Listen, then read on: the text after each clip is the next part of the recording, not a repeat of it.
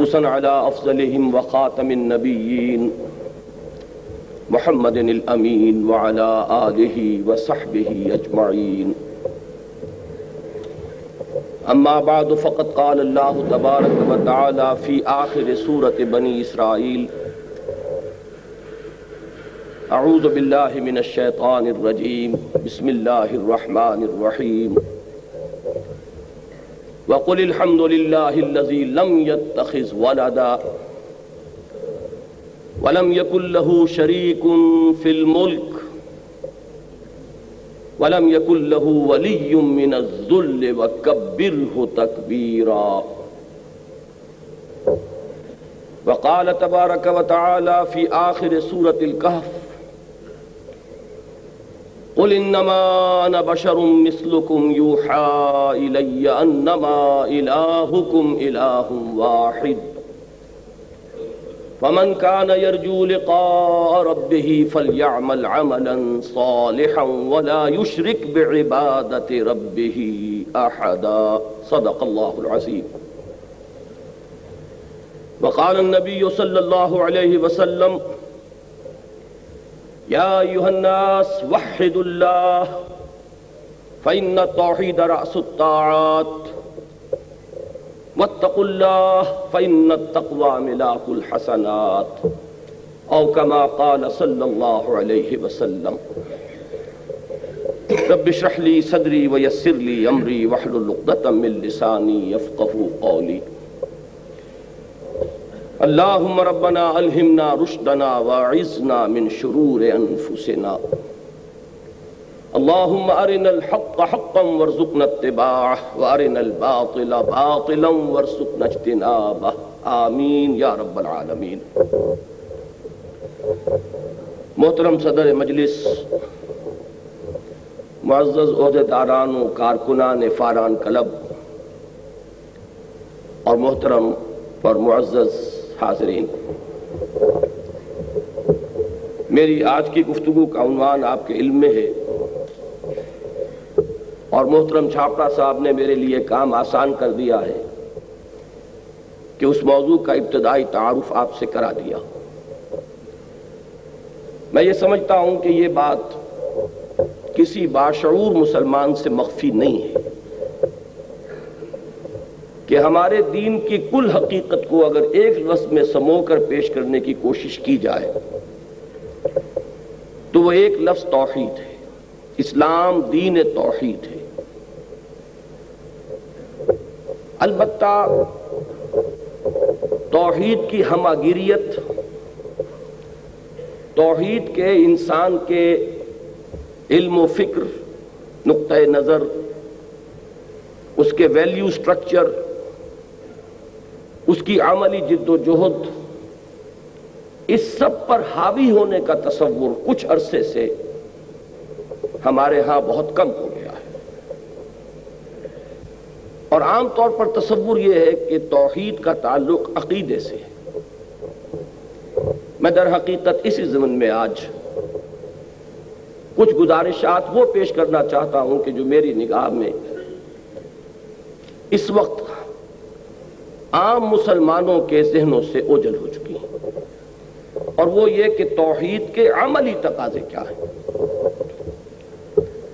دیکھیے، میں سب سے پہلے یہ چاہوں گا کہ آپ ذہن میں ایک نقشہ بنا لیں۔ جس طرح عام طور پر تعلیم و تدریس کے ضمن میں ہوتا ہے کہ توحید، اب اس کو دو حصوں میں تقسیم کیجیے۔ ایک ہے علمی و نظری توحید، فکری توحید۔ یا اگر عام مذہبی اصطلاح استعمال کریں گے تو عقیدے کی توحید۔ اور یہی اصطلاح استعمال کی ہے امام ابن تیمیہ رحمت اللہ علیہ نے، توحید فی العقیدہ۔ اور دوسری توحید ہے عملی توحید۔ انسان کے رویے میں جو توحید کے نتائج مترتب ہونے چاہیے، یہ ہے دوسری قسم توحید کی۔ پھر اس توحید فی العقیدہ کی طرح امام ابن تیمیہ نے رحمت اللہ علیہ اس کے لیے ایک اصطلاح وضع کی ہے، توحید فی طلب یہ میں بعد میں عرض کروں گا کہ یہ اصطلاح انہوں نے کہاں سے اخذ کی اور اس کا اس عمل کے ساتھ کیا، کتنا گہرا اور کتنا منطقی ربط ہے۔ اب ان دو کو بھی مزید سب ڈیوائیڈ کیجیے اپنے ذہن میں۔ توحید فی العقیدہ کے بھی دو حصے ہیں۔ ایک توحید ذات۔ اللہ کی ذات کے بارے میں یہ جاننا کہ وہ تنہا ہے۔ نہ کوئی اس کا کف ہے، نہ اس کے کوئی والدین ہیں۔ نہ اس کی کوئی اولاد ہے، نہ اس کا کوئی ہم اللہ ہے۔ یہ ہے توحید ذاتی، توحید فی ذات اس کے لیے جامع ترین قرآن مجید میں مقام سورہ اخلاص ہے۔ یہی وجہ ہے کہ اس سورہ مبارکہ کو حضور صلی اللہ علیہ وسلم نے قرآن مجید کی صورتوں کا، کی سردار بھی قرار دیا ہے۔ اور پورے قرآن کے سلس کے مساوی قرار دیا ہے۔ ایک تہائی قرآن کے برابر ہے، صرف یہ ایک سورہ مبارکہ۔ قل هو اللہ احد اللہ الصمد، لم یلد ولم یولد ولم یکن لہو کفوا احد یہ سورہ مبارکہ توحید ذاتی پر نہایت جامع اس کا دوسرا حصہ ہے توحید صفاتی۔ اللہ تعالیٰ اپنی صفات میں بھی یکتا ہے۔ اس کی کسی صفت میں کوئی دوسرا اس کے مشابہ نہیں، اس کے برابر نہیں، اس کا شریک نہیں۔ علم ہے تو اس کا علم ما کانا و ما یکون پر ایک لمحے میں حاوی ہے، ہر آن۔ جیسے اس کی ذات بے نہایت ہے، مطلق ہے۔ اسی طرح اس کی جملہ صفات بے نہایت اور مطلق ہے۔ جس طرح اس کی ذات ہمیشہ سے ہے اور ہمیشہ رہنے والی ہے، اسی طرح اس کی صفات بھی ازلی ہیں اور ابدی ہیں، حادث نہیں ہے جس طرح اس کی ذات خود بخود ہے، کسی اور کے وجود میں، لانے سے وجود میں نہیں آئی۔ اسی طرح اس کی اس کی صفات بھی ذاتی ہے، کسی اور کی عطا کردہ نہیں۔ یہ ہے توحید فی صفات اور یہ بڑا ایک علمی سا مسئلہ ہے، اس میں انسان اگر چوکس نہ رہے، تو اس کے پھسل جانے کا ہر لمحہ امکان رہتا ہے۔ اس کی وجہ یہ ہے کہ صفات کے لیے ہم جو الفاظ استعمال کرتے ہیں، وہ مشترک ہیں اللہ کے لیے بھی اور مخلوقات کے لیے بھی۔ اللہ بھی موجود، ہم بھی موجود۔ اب وجود جو ہے ایک وصف مشترک ہو گیا اللہ اور اس کائنات کے مابین۔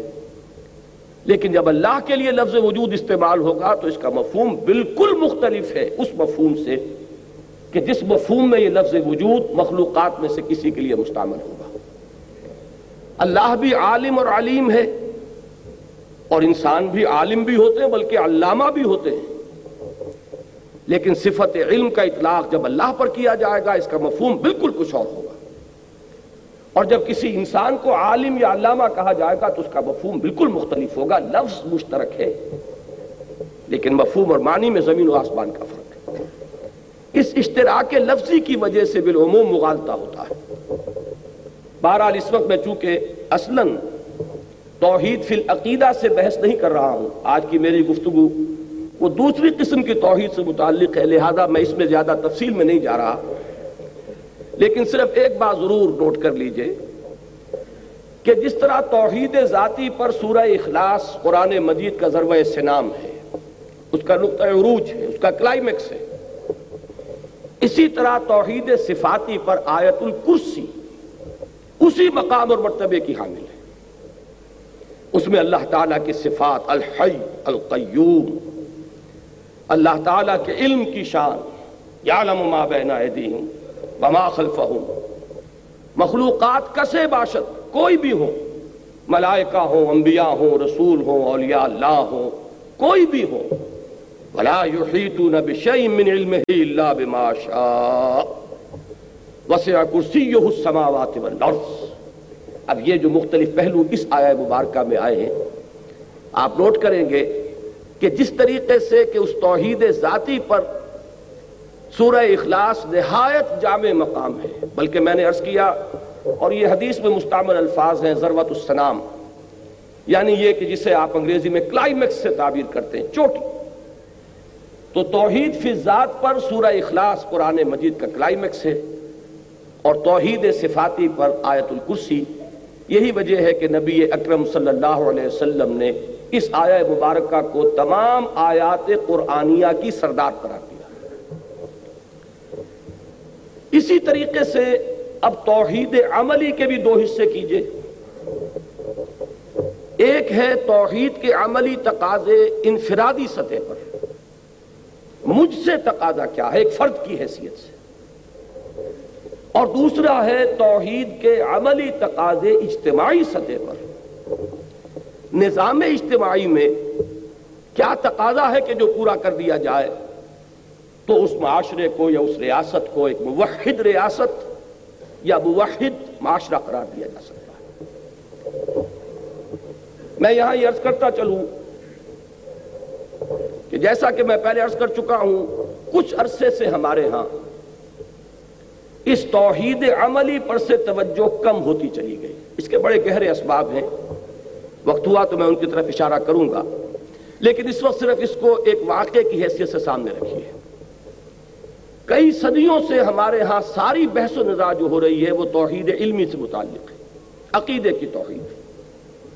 اسی پر گفتگو ہے، اسی پر بحث و نظا ہے، اسی پر مناظرے ہیں، اسی پر تصانیف ہیں۔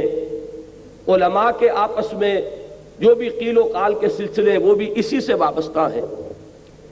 اس کا ایک نتیجہ یہ نکلا ہے جس کو علامہ اقبال نے بہت خوبصورتی سے تعبیر کیا ہے کہ زندہ قوت تھی زمانے میں یہ توحید کبھی، جب توحید کا یہ جامع تصور تھا کہ یہ صرف ایک عقیدہ نہیں ہے، صرف ڈاگما نہیں ہے، صرف ایک ماباد الطبیعتی تصور نہیں ہے، بلکہ یہ انسانی زندگی پر اثر انداز ہوتی ہے عملی اعتبار سے۔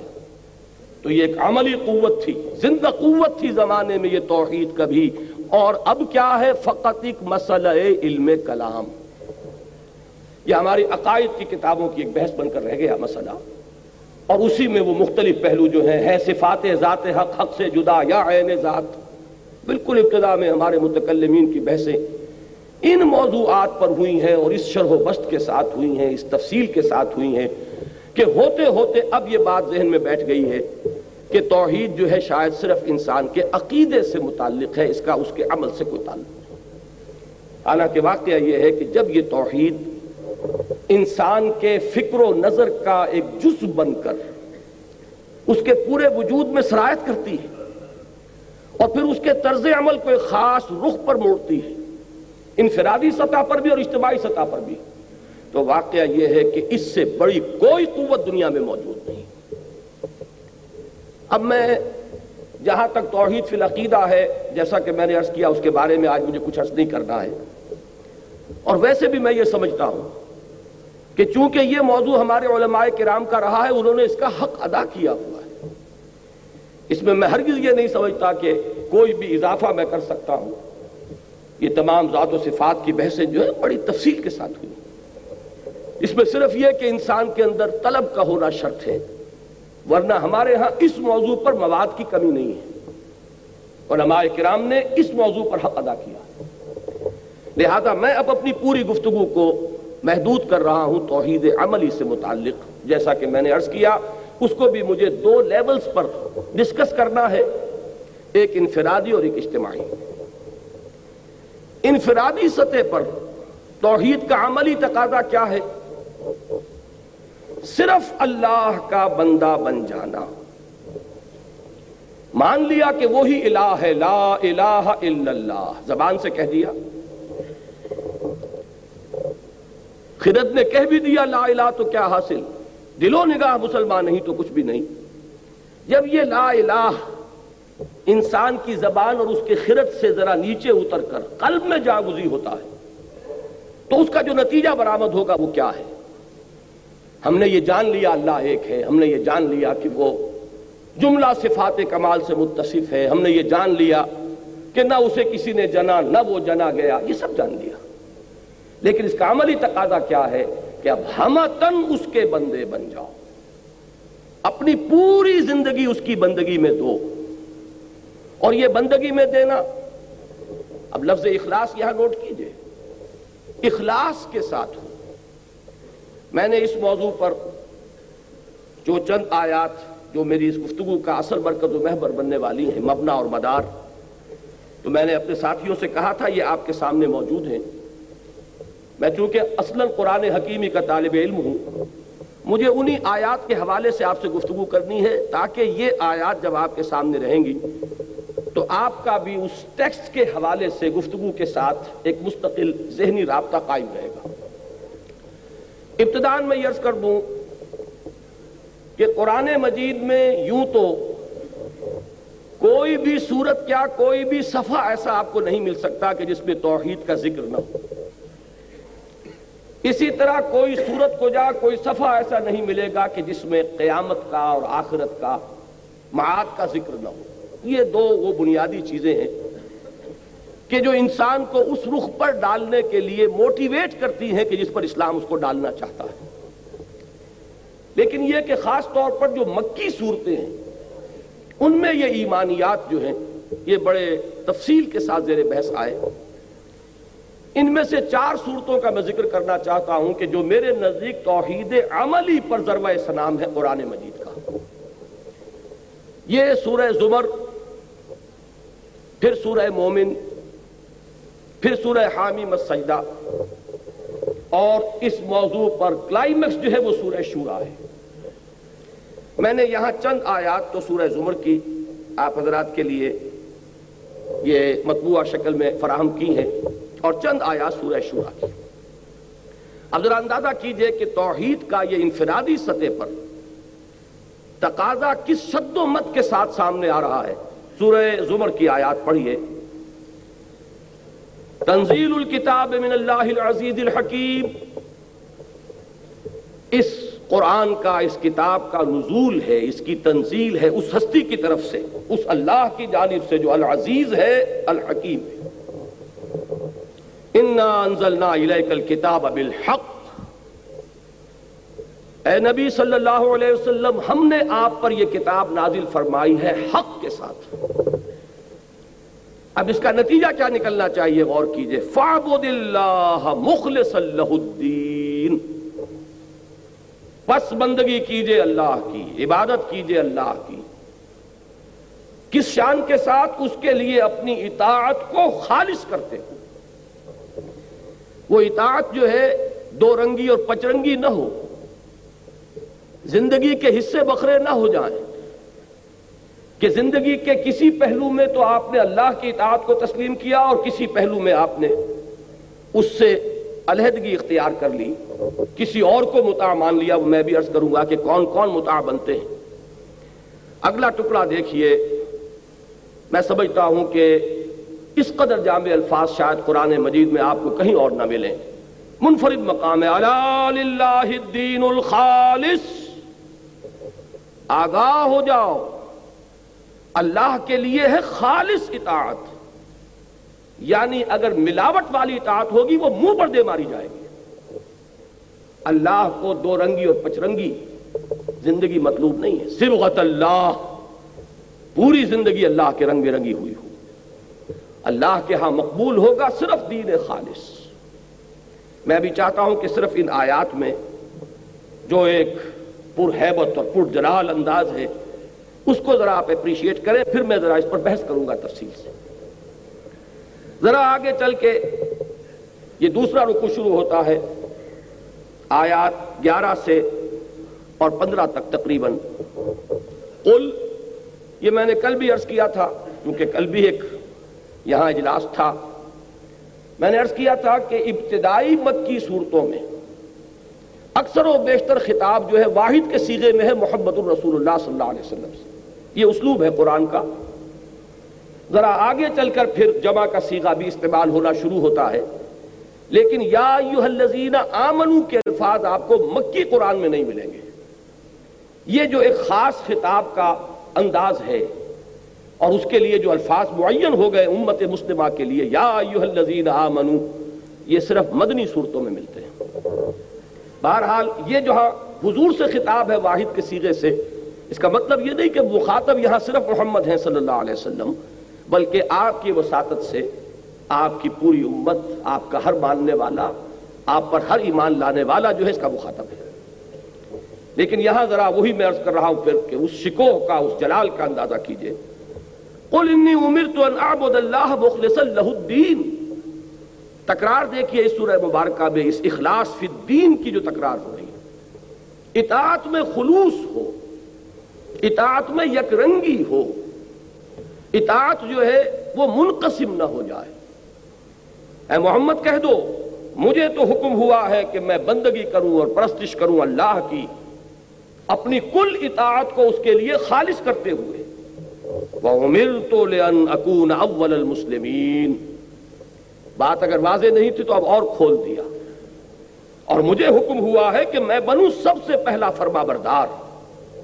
قل، کہہ دو، انی اخاف ان عصیت ربی عذاب یوم عظیم.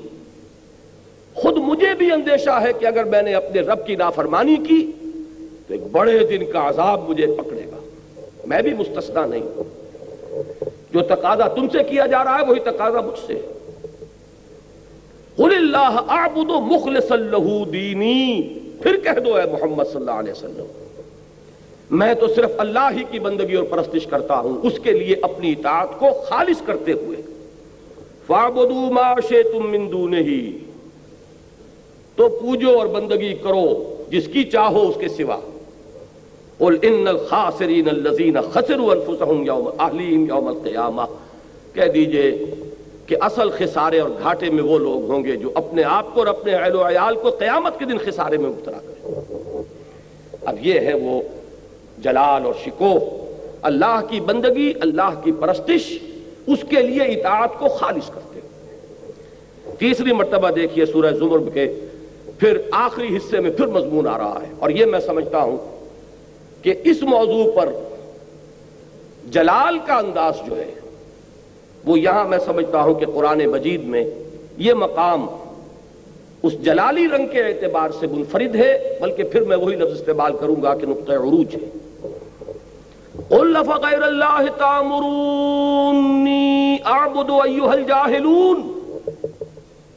اے نبی ان سے کہہ دیجیے کہ اے جاہلو، یہ جاہل کے لفظ کو سمجھ لیجیے، عام طور پر اردو میں مستعمل ہے ان پڑھ کے لیے۔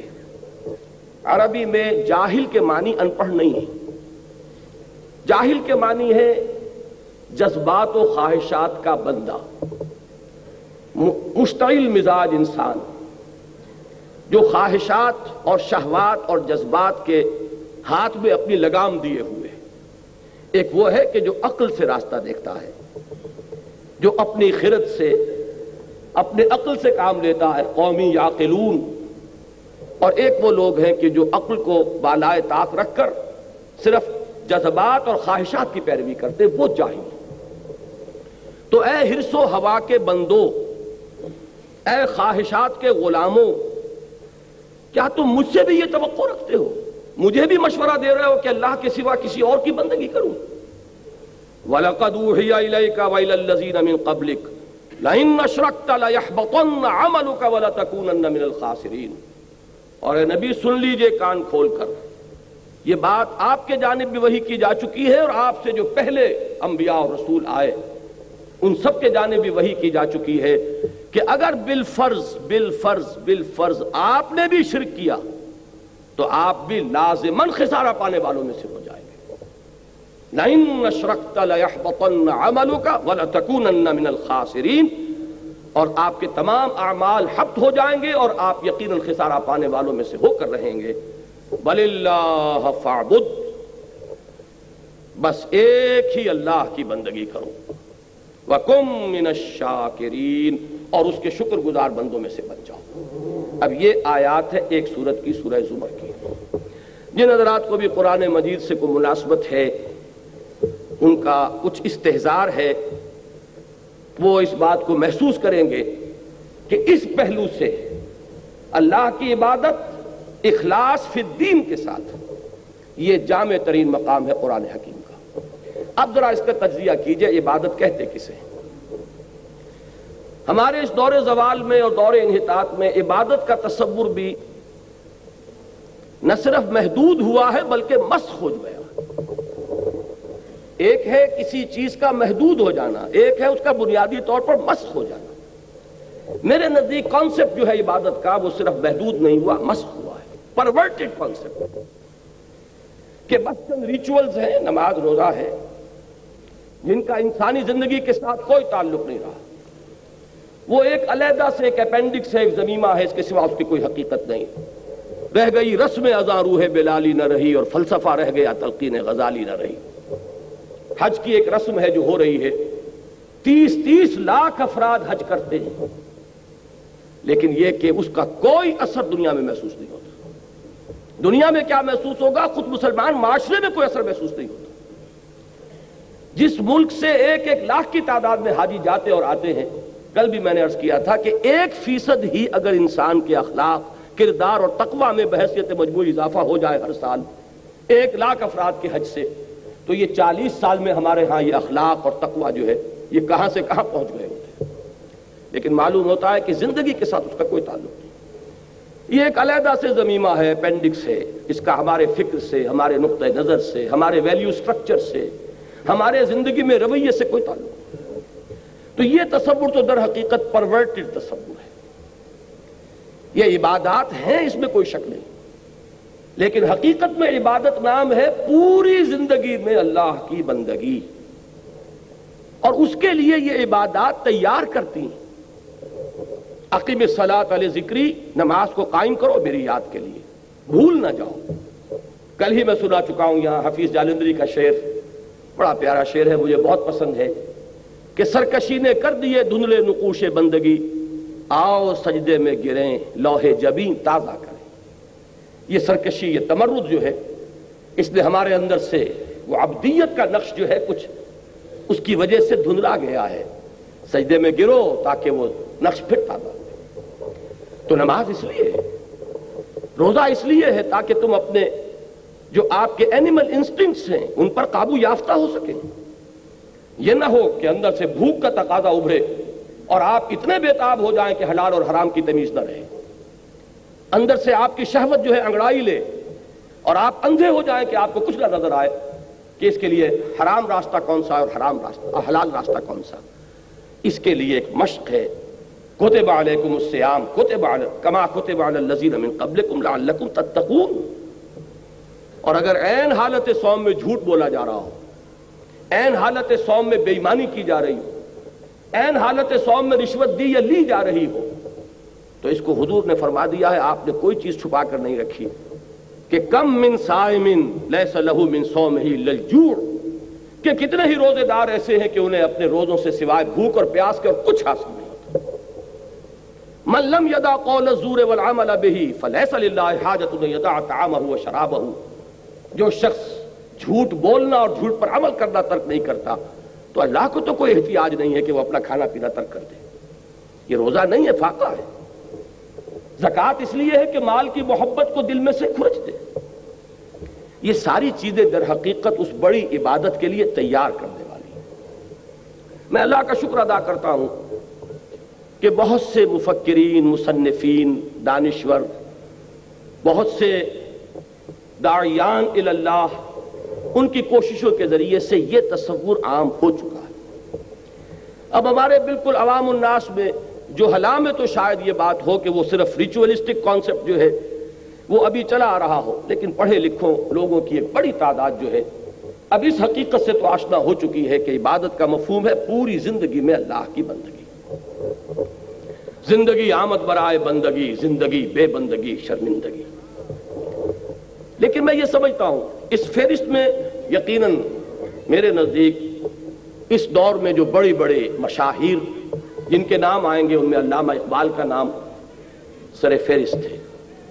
اس لیے کہ ان کا دائرہ جو ہے وہ بہت پھیلا ہے، بہت وسیع ہوا ہے اثر اور نفوس کا۔ پھر اسی میں آپ کو مولانا مودودی کا نام ملے گا، جنہوں نے اس تصور کو واضح کیا ہے۔ یہ تصور جو ہے اور بھی بہت سے اہل قلم حضرات ہیں کہ جنہوں نے اب عام کر دیا ہے۔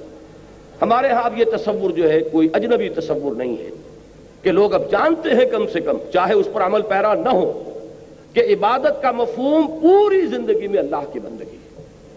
لیکن ایک چیز کی اس میں کچھ کمی کا تاحال احساس ہے۔ اور وہ احساس یہ ہے کہ بندگی کا تصور تو واضح ہو گیا، لیکن اس کا ایک دوسرا ایلیمنٹ ہے، وہ پرستش کا ایلیمنٹ ہے۔ ایک اطاعت کا ایلیمنٹ ہے، دوسرا محبت کا ایلیمنٹ ہے۔ جب تک کہ یہ اطاعت اللہ تعالیٰ کی محبت خداوندی کے جذبے سے سرشار ہو کر نہ کی جا رہی ہو، عبادت کا ادا نہیں ہوگا۔ مجرد اطاعت تو ہم انگریز کی بھی کر رہے تھے، لیکن اس کی عبادت نہیں کر رہے تھے۔ وہ مجبوری کی اطاعت تھی۔ اطاعت مدینے کے منافقین بھی کرتے تھے محمد الرسول اللہ صلی اللہ علیہ وسلم کی اور اللہ کے احکام کی۔ لیکن یہ مجبوری کی اطاعت تھی۔ اللہ کی عبادت کے یہ دو اجزاء ہیں۔ اور اللہ تعالی رحمت نازل فرمائے امام ابن تیمیہ اور حافظ ابن قیم رحمہ اللہ پر کہ انہوں نے خوب اس کو واضح کر دیا ہے۔ ہمارے ہاں ان سے پہلے جو جمہور ائمہ لغت ہیں، انہوں نے عبادت کا مفہوم بیان کیا تھا العبادت التزلل عبادت نام ہے کسی کے سامنے بچ جانے کا آجزی اختیار کرنے کا۔ کسی کے سامنے جھک جانے کا۔ اور میرے نزدیک اس میں بہترین لفظ وہی ہے جو میں نے پہلے استعمال کیا، بچ جانا۔ یہ تزلل کا صحیح ترین مفہوم ادا کرتا ہے۔ العبادت و تزلل۔ یہ تو گویا کہ اس لفظ کے اندر ہمیشہ سے یہ مفہوم موجود تھا۔ لیکن امام ابن تیمیہ اور حافظ ابن قیم نے یہ دو اجزاء علیحدہ علیحدہ کر کے بیان کیے۔ العبادت و تجمع اسلین یہ عبارت ہے حافظ ابن قیم کی۔ جو شاگرد رشید امام ابن تیمیہ کے، رحمہ اللہ۔ العبادت و تجمع اسلین غایت الحب مع غایت الذل والخضوع۔ حد درجے کی اللہ کی محبت اور اس کے تحت حد درجے میں اللہ کے سامنے بچھ جانا، جھک جانا۔ یہی وجہ ہے کہ میں دو الفاظ فارسی کے استعمال کیا کرتا ہوں لفظ عبادت کے مفہوم کو ادا کرنے کے لیے۔ محض بندگی کافی نہیں ہے۔ اگرچہ شیخ سادی رحمت اللہ علیہ نے یہ اس آیا مبارکہ کی اصل میں ترجمانی کی ہے کہ وما خلقت الجن والانس الا ليعبدون۔ کہ زندگی آمد برائے بندگی، زندگی بے بندگی شرمندگی۔ لیکن یہ کہ محض بندگی سے عبادت کا حق ادا نہیں ہوگا جب تک ایک لفظ پرستش اس میں شامل نہ کیا جائے۔ پرستش آپ کو معلوم ہے کہ اس میں اصل شے محبت ہوتی ہے پرستار قوم پرست، وطن پرست۔ زر پرست اس پرستش میں اصل شے ہے محبت۔ کسی چیز کے ساتھ دلی لگاؤ۔ جب یہ دونوں چیزیں یکجا ہو جائیں گی، جیسا کہ میں نے ابھی آپ کو الفاظ سنا ہے، غایت الحب مع غایت الذل والخضوع، حد درجے کی محبت اللہ کی۔ اور حد درجے کا اس کے سامنے بچھ جانا۔ دو کیفیتیں جمع ہو جائیں گی تو اللہ تعالی کی عبادت کا حق ادا ہوگا اب وہ نوٹ کیجیے ان دونوں کو، بلکہ ان میں ایک جو ریشو پروپورشن ہے، اس کو بھی ایک مثال سے سمجھ لیجیے۔ جیسے میرا یہ جسم ہے، نظر یہ آ رہا ہے، لیکن اس کا سارا وجود اس روح سے ہے یا جان سے ہے۔ یوں کہہ لیجیے، میں روح کی بحث میں اس وقت نہیں جانا چاہتا، وہ ایک علیحدہ شے ہے۔ لیکن جان، لیکن وہ نظر نہیں آتی۔ یہ دومن کا جو ہے وزن، اس جسم کا ہے اس جان کا نہیں ہے۔ بالکل اسی طریقے سے عبادت کا جسد جو ہے وہ اطاعت سے بنتا ہے۔ اطاعت تو نظر آ جائے گی۔ اللہ کا حکم آپ نے مانا کہ نہیں مانا؟ اللہ کے حکم سے سرتابی کی یا یہ کہ اس کے سامنے سر جھکا دیا؟ یہ سب کے سامنے ہوگا۔ اور یہی ہے اس کا وہ جسد ظاہری۔ البتہ اس کو عبادت بنانے والی اصل روح باطنی وہ محبت ہے اللہ کی۔ اگر اس کی چاشنی شامل نہ ہو تو بس یہ پھر ایک مارے باندھے کی اطاعت ہے، عبادت نہیں۔ اب ان دونوں چیزوں کو علیحدہ علیحدہ سمجھیے توحید فی الاطاعت کیا ہے جس پر یہاں زور دیا گیا؟ مخلص اللہ الدین۔ اللہ کے لیے اپنی اطاعت کو خالص کرتے ہوئے۔ اور شرک فی الاطاعت کیا ہے؟ اسی طرح توحید فی المحبت کیا ہے اور شرک فی المحبت کیا ہے؟ میں چاہتا ہوں کہ بالکل الجبرہ کے قواعد کی طریقے سے ان چیزوں کو سمجھیے توحید فی الاطاعت کیا ہے؟ اللہ تعالی جملہ اطاعتوں کی نفی نہیں کرتا۔ اطاعت کرو والدین کی، اطاعت کرو اساتذہ کی، اطاعت کرو اول الامر منکم کی۔ لیکن متاع مطلق صرف اللہ ہوگا۔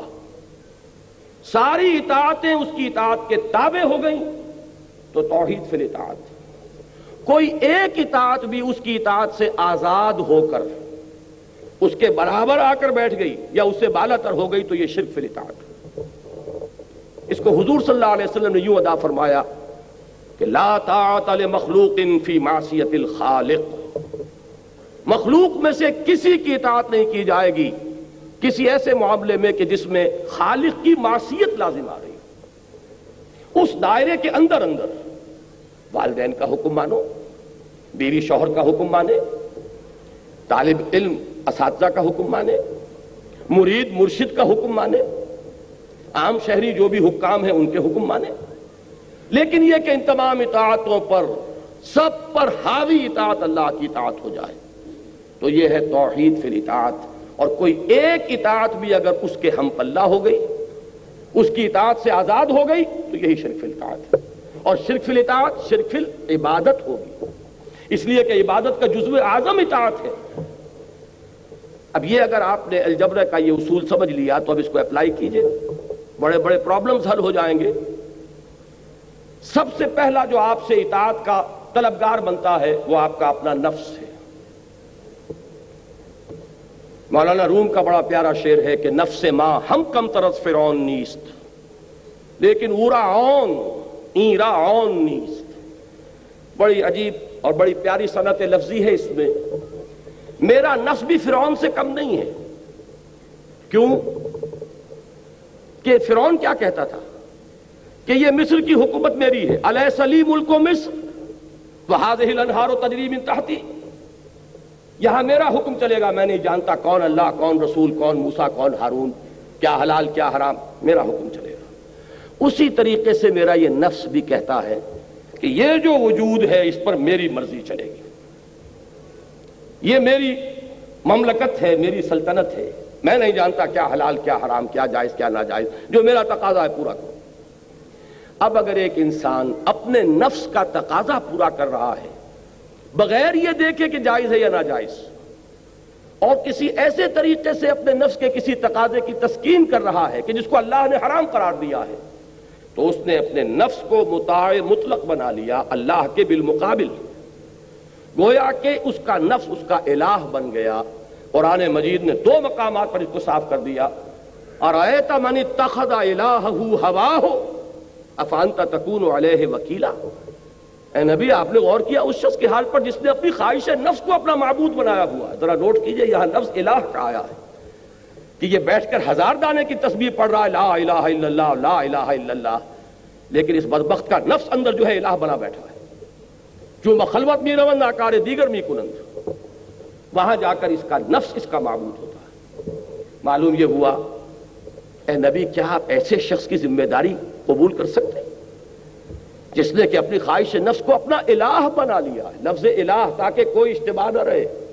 یا لفظ متا آتا تو شاید آپ کہتے کہ متا کا لفظ الہ کا لفظ تو نہیں۔ ارایتا منی تخذا الہ ہوا ہو افانتا تکون علیہ وکیلا۔ اب یہ نوٹ کر لیجیے، آسان نہیں ہے۔ اس نفس کے پنجے سے رستگاری۔ وہ جو میں عرض کر رہا تھا کہ بڑی پیاری صنعت لفظی ہے اس شعر میں، لیکن اورا اون، ایرا اون نیست۔ اون کہتے مدد کو۔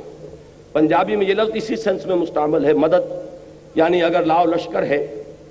تو یہ فرعون کے پاس لاؤ لشکر تھا۔ لہذا اس نے زبان سے بھی کہہ دیا، انا ربو کو بلانا میں فقیر درویش ہوں، میرے پاس کوئی لاؤ لشکر نہیں، لہذا میں زبان سے تو کچھ نہیں کہتا، لیکن نفس میرا اندر سے یہی کہتا۔ یہاں سے آگے چلتے جائیے۔ جس شے کو بھی آپ نے اللہ تعالی کی اطاعت سے آزاد ہو کر متا مان لیا، چاہے عقیدے میں نہیں مانا، عمل میں مانا، وہ عمل میں آپ کا متاع مطلق بنا، وہ عمل میں آپ کا معبود بنا، اور وہ توحید فی الاطاعت کے دائرے سے آپ نکل گئے۔ اب اسی طریقے سے محبت کو لیجیے۔ یہاں بھی فارمولہ وہی ہے، محبت کی نفی نہیں ہے۔ اولاد سے محبت کرو، وطن سے محبت کرو، قبیلے سے محبت کرو، قوم سے محبت کرو، بیوی سے محبت کرو، بیوی شوہر سے محبت کرے، والدین سے محبت کرو، قطعا کوئی حرج نہیں۔ لیکن تمام محبتوں سے بالا تر محبت اللہ کی رہے۔ تب تو یہ توحید فی المحبت ہے۔ اور توحید فی المحبت اصل روح ہے، اصل جان ہے۔ توحید فی العبادت کی۔ اس لیے کہ عبادت کو میں نے دو اجزاء میں تقسیم کر دیا آپ کے سامنے، اطاعت اور محبت۔ اگر کسی ایک شے کی محبت بھی اللہ کی محبت کے برابر آ کر اس دل کے سنگھاسن پر بیٹھ گئی، تو یہ شرک فی المحبت ہوگا۔ اور کوئی محبت اس سے بھی بالا تر ہو گئی، تو اب شرک سے بھی کوئی بڑا لفظ اس کے لیے آپ کو وضع کرنا ہوگا۔ یہ اگر اصول سامنے آ گیا، تو اب نوٹ کیجیے مال کی محبت۔ اگر اس مال کی محبت میں آپ اتنے مبتلا ہیں کہ حلال اور حرام کی تمیز ختم ہو گئی ہے۔ تو آپ کا محبوب حقیقی یہ مال ہے۔ جو محبوب حقیقی ہے، وہی در حقیقت معبود حقیقی ہے۔ آپ کا معبود دولت ہے۔ فرق صرف یہ ہے کہ ہندو نے لکشمی دیوی کی مورتی بھی بنا لی۔ اس کو ڈنڈوت کرتا ہے، اس کو سجدہ کرتا ہے۔ لیکن ظاہر بات ہے کہ وہ لکشمی دیوی کو پوچھتا ہے تو لکشمی دیوی کے لیے نہیں پوچھتا، دولت کے لیے پوچھتا ہے۔ اس لیے کہ وہ دولت کی دیوی ہے۔ اس کے خیال میں جس پر اس کی نگاہ کرم ہو جائے گی، اس کے بارے نیارے ہو جائیں۔ گے آپ نے کوئی لکشمی بائی یا لکشمی دیوی تو سامنے نہیں رکھی، لیکن جو نتیجہ ہے وہاں تک آپ بھی پہنچے ہوئے کہ ہمیں چھپ چھپ کے سینوں میں بنا لیتی ہے تصویریں۔ اندر تو وہ بدھ کدے آباد ہیں۔ دولت کی پرستش اور دولت کی محبت اگر اللہ کی محبت سے بالا تر ہو گئی تو آپ کا معبود دولت ہے۔ اور یہاں میں آپ کو جیسے وہاں میں نے ایک آیت پر اتفاق کی ہے، یہاں ایک حدیث کافی ہوگی۔ عبد الدینار و عبد الدرہم۔ ذرا نوٹ کیجیے کس قدر واضح الفاظ۔ یہ ماضی کا بھی سیغہ ہو سکتا ہے اور انشاء بھی اس میں ہو سکتی ہے۔ عربی زبان میں ماضی ہی میں آتا ہے دعا یا بد دعا کے لیے یا تمنا کے لیے، آرزو کے لیے بھی کلمہ۔ تو تیسا برباد ہو گیا یا برباد ہو جائے، دونوں اس کے معنی ہوں گے۔ کون؟ کون فرما رہے ہیں؟ محمد الرسول اللہ صلی اللہ علیہ وسلم۔ کن کے لیے فرما رہے ہیں۔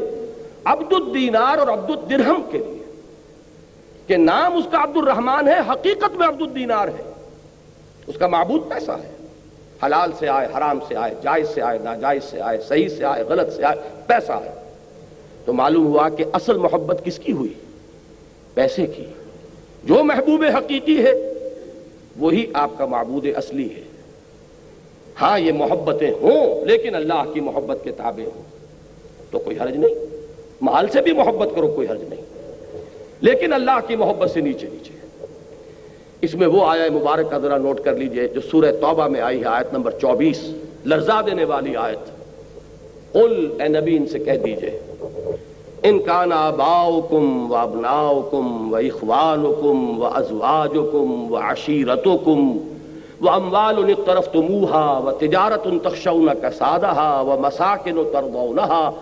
احب الی اللہ، احب الیکم من اللہ و رسولہ و جہاد فی سبیلہ۔ فتربصوا حتى یاتی اللہ بامرہ واللہ لا یهدی القوم الفاسقین اے نبی، ان سے کہہ دیجیے، اگر تمہیں اپنے باپ، اپنے بیٹے، اپنے بھائی، اپنی بیویاں، اپنے اعزاء و اقارب، اپنے وہ مال جو تم نے بڑی محنت سے جمع کیے ہیں، اپنے وہ کاروبار جن کا تمہیں اندیشہ لاحق رہتا ہے، کساد بازاری کا، اور اپنے وہ گھر جو بڑے ارمانوں سے بنائے ہیں اور سجائے ہیں اگر یہ آٹھ چیزیں تمہیں محبوب تر ہیں اللہ سے اور اس کے رسول سے اور اللہ کی راہ میں جہاد سے، تو جاؤ دفع ہو جاؤ، انتظار کرو، یہاں تک کہ اللہ اپنا فیصلہ سنا دے اور اللہ ایسے فاسقوں کو ہدایت نہیں دیتا۔ یہ تو منفی انداز ہے اور مثبت انداز میں فرما دیا گیا سورہ بقرہ میں۔ اشد حبا للہ یہ شرک فی المحبت اور توحید فی المحبت پر یہ یہ آیت جو ہے یہ قرآن مجید کا ذروہ سلام ہے۔ وَمِنَ النَّاسِ مَنْ يَتَّخِذُ مِن دُونِ اللَّهِ اَنْدَادًا يُحِبُّونَهُمْ كَحُبِّ اللَّهِ وَالَّذِينَ آمَنُوا أَشَدُّ حُبًّا لِلَّهِ اس آیت کے حوالے سے وہ بات ذرا میں چند منٹ آپ کے لوں گا کہ وہ لفظ مطلوب جو استعمال کیا امام ابن تیمیہ نے وہ واضح ہو جائے۔ اصل میں جو شے انسان کی محبوب ہے وہی اس کا مطلوب ہے۔ اور اللہ تعالیٰ نے انسان کی نفسیات کچھ اس طور سے بنائی ہے کہ اس میں کسی نہ کسی شے سے محبت اور کسی نہ کسی شے کی طلب جو ہے وہ باقی تمام اس کے انسٹنکٹس پر غالب آ جاتی ہے۔ مثلا یہ کہ ایک وطن پرست انسان ہے۔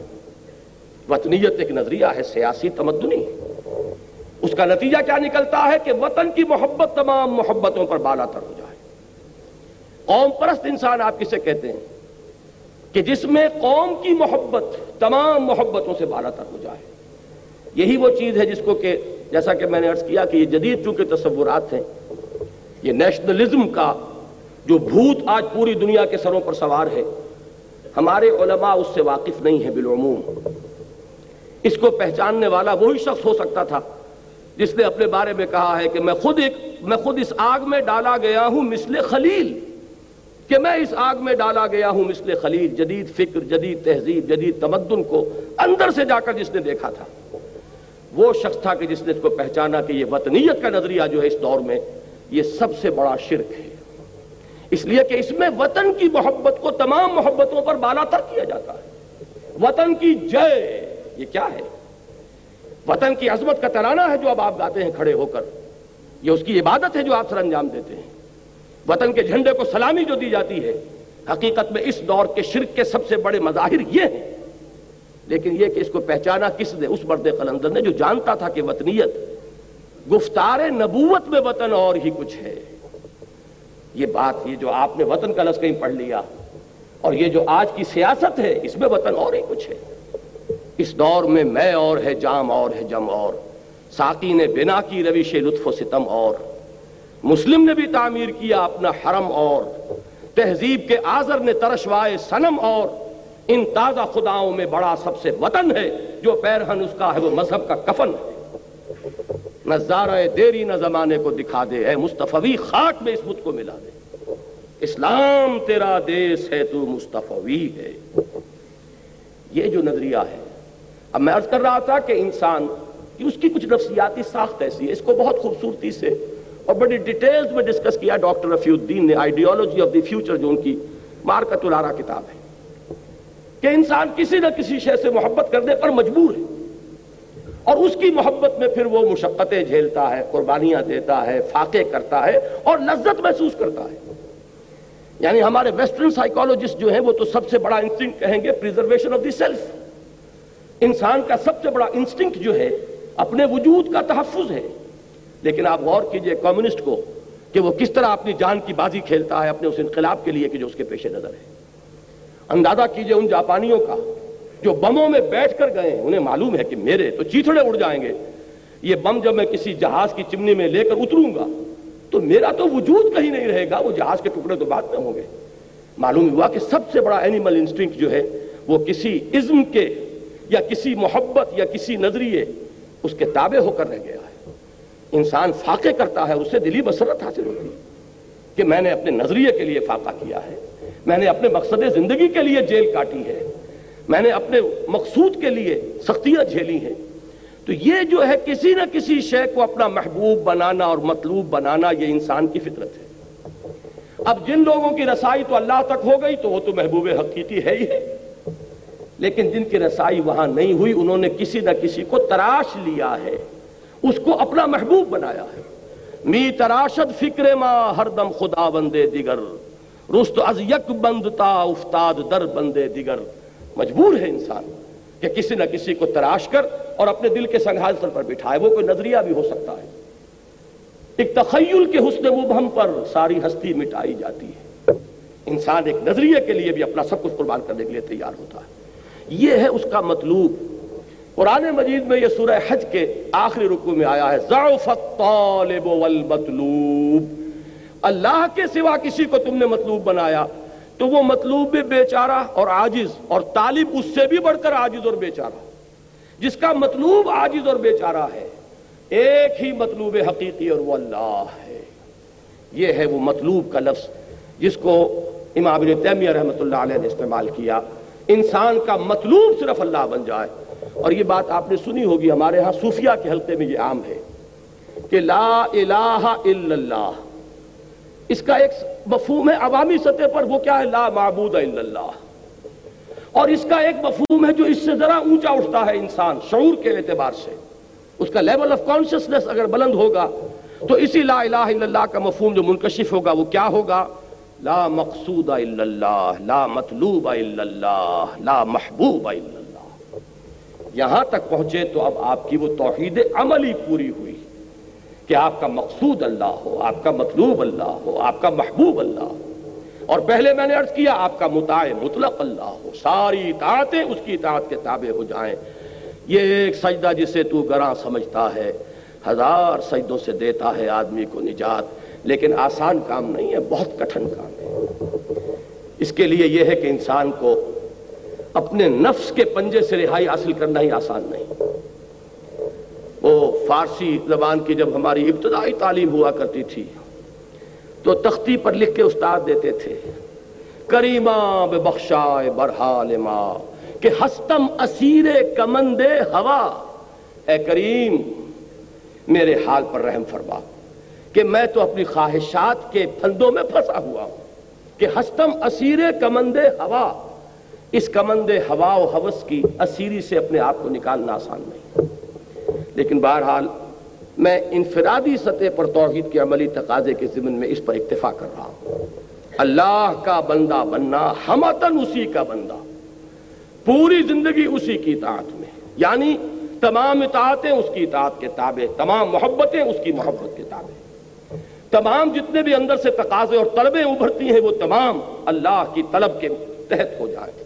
وَمِنَ النَّاسِ مَنْ يَتَّخِذُ مِن دُونِ اللَّهِ اَنْدَادًا يُحِبُّونَهُمْ كَحُبِّ اللَّهِ وَالَّذِينَ آمَنُوا أَشَدُّ حُبًّا لِلَّهِ جو حقیقتاً مومن ہے، جو واقعتاً ایمان کا رمز آشنا ہو گیا ہے، وہ سب سے زیادہ محبت کرتا ہے اللہ کے ساتھ۔ یہ اشد حبا للہ، یہ عبادت کا وہ باطنی روح والا پہلو ہے۔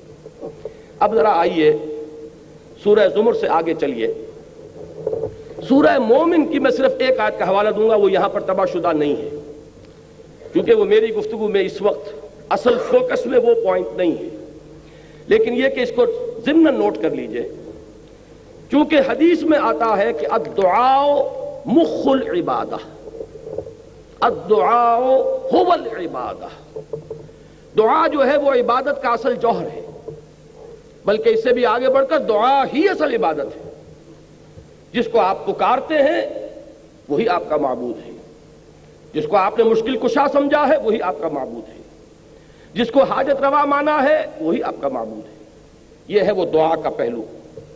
اس دعا کے ضمن میں اگرچہ قرآن مجید میں دوسرے مقامات پر لا تدعو مع اللہ احدا۔ دیکھو، اللہ کے سوا کسی اور کو مت پکارنا۔ اللہ کے ساتھ کسی اور کو شامل نہ کر لینا۔ یہ شرک فی دعا ہے۔ لیکن مضمون کی مناسبت دیکھیے کہ سورہ مومن کے جو سورہ زبر کے متصل بعد آتی ہے اس میں ایک تو وہ آیا ہے مبارکہ دعا کے موضوع پر وہ اہم ترین آیت ہے قرآن مجید کی اور جمعوں کے خطبوں میں آپ نے بارہا سنی ہوگی۔ قال ربكم ادعوني استجب لكم ان الذين يستكبرون عن عبادتي سيدخلون جهنم داخرين تمہارے رب نے یہ فرمایا ہے، پکارو مجھے، مانگو مجھ سے، میں تمہاری دعائیں قبول کروں گا۔ اور چونکہ دعا ہی عبادت ہے، لہذا فرمایا، وہ لوگ جو بربنائے استقبار میری عبادت اور مجھ سے مانگنے سے ابا کرتے ہیں، انہیں ذلیل و خار ہو کر جہنم کا ایندھن بننا پڑے گا۔ تو اللہ کو پکارو، اللہ سے مانگو۔ لیکن یہ کہ اس سورہ زمر کے ساتھ جو اس کا ربط و تعلق ہے، وہ واضح ہوتا ہے آیات نمبر پینسٹھ اور چھیاسٹھ میں۔ یہ آیت نمبر ساٹھ تھی جو ابھی میں نے آپ کو سنائی۔ آیت نمبر پینسٹھ ہے هو الحی لا الہ الا ہو فدعوہ مخلصین لہ الدین. دیکھیے وہی لفظ یہاں آگیا وہ اللہ ہے، وہ زندہ جاوید ہستی کے جس کے سوا کوئی معبود نہیں۔ بس پکارو اسے، اس کے لیے اپنی اطاعت کو خالص کرتے ہو۔ اگر دعائیں کرتے رہو اور اخلاص فی الاطاعت نہیں ہے، دعائیں تمہارے منہ پر دے ماری جائیں گی۔ یہ دعا کوئی میکینیکل پروسیس نہیں ہے۔ یہ جو آج بہت سے لوگ سوال کرتے ہیں، کیا وجہ ہے ہماری دعائیں قبول نہیں ہوتی؟ پہلے لوگوں کی دعائیں قبول ہوتی تھی نبی اکم صلی اللہ علیہ وسلم نے اس کی وضاحت کر دی ہے۔ آپ نے نقشہ کھینچا ہے کہ ایک شخص ہے جو بہت دور سے سفر کر کے حرمین پہنچا ہوا ہے ملتظم سے چمٹا ہوا ہے، یا جبل نور پر ڈھینگا مشتی کر کے اوپر پہنچا ہوا ہے، سب سے اوپر پہلوان قسم کا آدمی۔ اور اس نے ہاتھ اٹھائے ہوئے ہیں اور پکار رہا ہے اللہ کو۔ رجلن اشحس اکبرا یتیل السفرا۔ بڑا لمبا سفر کر کے آیا ہے۔ کپڑے غبار آلود ہیں، بال گردے سے اٹے ہوئے ہیں۔ یمد یدہ الى السماء، اور اپنے دونوں ہاتھ آسمان کی طرف پھیلا رہا۔ یا رب یا رب۔ وَأَنَّا يُسْتَجَابُ لِذَالِكَ اس شخص کی دعا کیسے قبول ہو؟ وَمَطْعَمُهُ حَرَامٌ۔ وَمَلْبَسُهُ حَرَامٌ وَغُزِيَ بِالْحَرَامِ۔ حالانکہ اس کا کھایا ہوا حرام کا ہے، اس کا پہنا ہوا حرام کا ہے، اس کا جسم حرام سے بنا ہے، حرام غذا سے تنو توش بنایا ہوا ہے۔ یہ چیز اس کی دعا کے لیے ایک حجاب بن گئی ہے۔ کیسے قبول؟ فَأَنَّا يُسْتَجَابُ لِذَالِكَ ایسے شخص کی دعا قبول ہو تو کیسے ہو؟ آپ کو کتابیں ملیں گی۔ دعا کی قبولیت کے مقامات کون کون سے ہیں؟ دعا کی قبولیت کے اوقات کون کون سے ہیں؟ یہ ساری چیزیں جمع ہو گئیں۔ اس سے زیادہ متبرک مقام کوئی ہوگا؟ اس سے زیادہ مقدس مقام کوئی ہوگا؟ وہاں پر پہنچ کر بھی انسان دعائیں مانگ رہا اور دعائیں اس کے منہ پر دے ماری جا رہی ہیں۔ کیوں؟ کہ مخلصین لہ الدین، یہ شان نہیں۔ یہ نہیں ہے تو دعا دعا نہیں۔ ہاں یہ بات ذہن میں رکھیے کہ در توبہ جو ہے وہ واہ ہے، کھلا ہوا۔ آج توبہ کرے وہیں پہنچ کر توبہ کرے۔ پختہ عزم کرے کہ پروردگار، آج سے اخلاص فی الدین کے ساتھ تیری بندگی کروں گا۔ جو کچھ ہو چکا اس کو معاف فرما دے۔ آئندہ کے لیے ایک عزم مسمم کرتا ہوں۔ تو توبہ کا دروازہ کھلا ہے۔ معلوم یغرغر۔ جب تک کہ موت کے آثار شروع نہ ہو جائے توبہ کا دروازہ کھلا ہے۔ باز آ ہر چے ہستی باز آ گر کافر و گبر و بت پرستی باز آ این درگاہ ماں درگاہ نومیدی نیس صد بار اگر توبہ شکستی باز آ توبہ کا دروازہ کھلا ہوا لیکن عزم مسمم کرو گے تو ابھی دعا قبول ہوگی۔ یہی سورہ بقرہ میں آیا ہے، وہ رمضان کے ذکر کے بعد۔ وَإِذَا سَأَلَكَ عِبَادِي عَنِّي فَإِنِّي قَرِيبٌ۔ أُجِيبُ دَعْوَةَ الدَّاعِ إِذَا دَعَانِ فَلْيَسْتَجِيبُوا لِي وَلْيُؤْمِنُوا بِي لَعَلَّهُمْ يَرْشُدُونَ۔ میں کہا کرتا ہوں کہ یہ ون وے ٹریفک نہیں چل سکتا کہ تم ہم سے منوائے جاؤ، ہماری بھی تو مانو۔ جو ہم کہہ رہے ہیں اسے بھی تو سنو۔ ہماری پکار پر بھی تو لبیک کہو۔ یہ تو دو طرفہ معاملہ ہے۔ فَذْكُرُونِ أَذْكُرْكُمْ تم مجھے یاد رکھو، میں تمہیں یاد رکھوں گا۔ ان تنصر اللہ ینصرکم، اگر تم اللہ کی مدد کرو گے، اللہ تمہاری مدد کرے گا۔ حدیث میں آتا ہے کہ میرا بندہ میری طرف چل کر آتا ہے تو میں دوڑ کر آتا ہوں۔ وہ بارش بھر آتا ہے، میں ہاتھ بھر آتا ہوں۔ وہ مجھے اگر اپنے دل میں یاد کرتا ہے، میں بھی اسے اپنے جی میں یاد کرتا ہوں۔ وہ میرا ذکر اگر کسی محفل میں کرتا ہے، میں اس سے بہت اعلیٰ محفل میں اس کا ذکر کرتا ہوں۔ یہ دو طرفہ معاملہ ہوگا۔ لہذا مجھ سے منوانا ہے تو میری مانو۔ فَلْيَسْتَجِيبُوا لِي وَلْيُؤْمِنُوا اب اسی دعا کے مادے سے ایک لفظ اور بنتا ہے، دعوت۔ دیکھیے، انفرادیت سے اب میں اجتماعیت کی طرف جا رہا ہوں۔ انفرادیت سے اجتماعیت کا جو پل ہے، وہ دعوت ہے۔ ایک اللہ کا بندہ جس نے انفرادی سطح پر اس توحید کے عملی تقاضے کو اپنی زندگی میں پورا کر لیا، وہ بندہ رب بن گیا۔ وہ انشراح صدر سے کہہ سکتا ہے کہ انی عبداللہ، میں اللہ کا بندہ ہوں۔ اب وہ کیا کرے گا؟ اب اسی کی دعوت دے گا۔ اس لیے کہ ایک فرد سے چراغ سے چراغ روشن ہوگا، دیے سے دیا جلے گا۔ یہ بات تم نے اگر اپنی زندگی میں اختیار کی ہے، اب اس کو عام کرو۔ جس سے تم محبت کر رہے ہو، اس کی محبت کی جوت جگاؤ دوسروں کے دلوں میں۔ جن کے تم نے، جس کی اطاعت کو تم نے اپنے اوپر لازم کیا ہے، اسی کی اطاعت کی طرف لوگوں کو بھی دعوت دو کہ اس کے سامنے جھکیں۔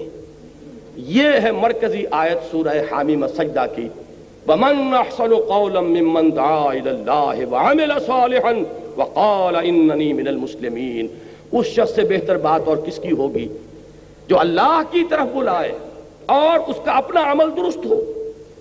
یہ نہیں ہے۔ یہ سورہ بقرہ میں یہودیوں کے بارے میں فرمایا گیا۔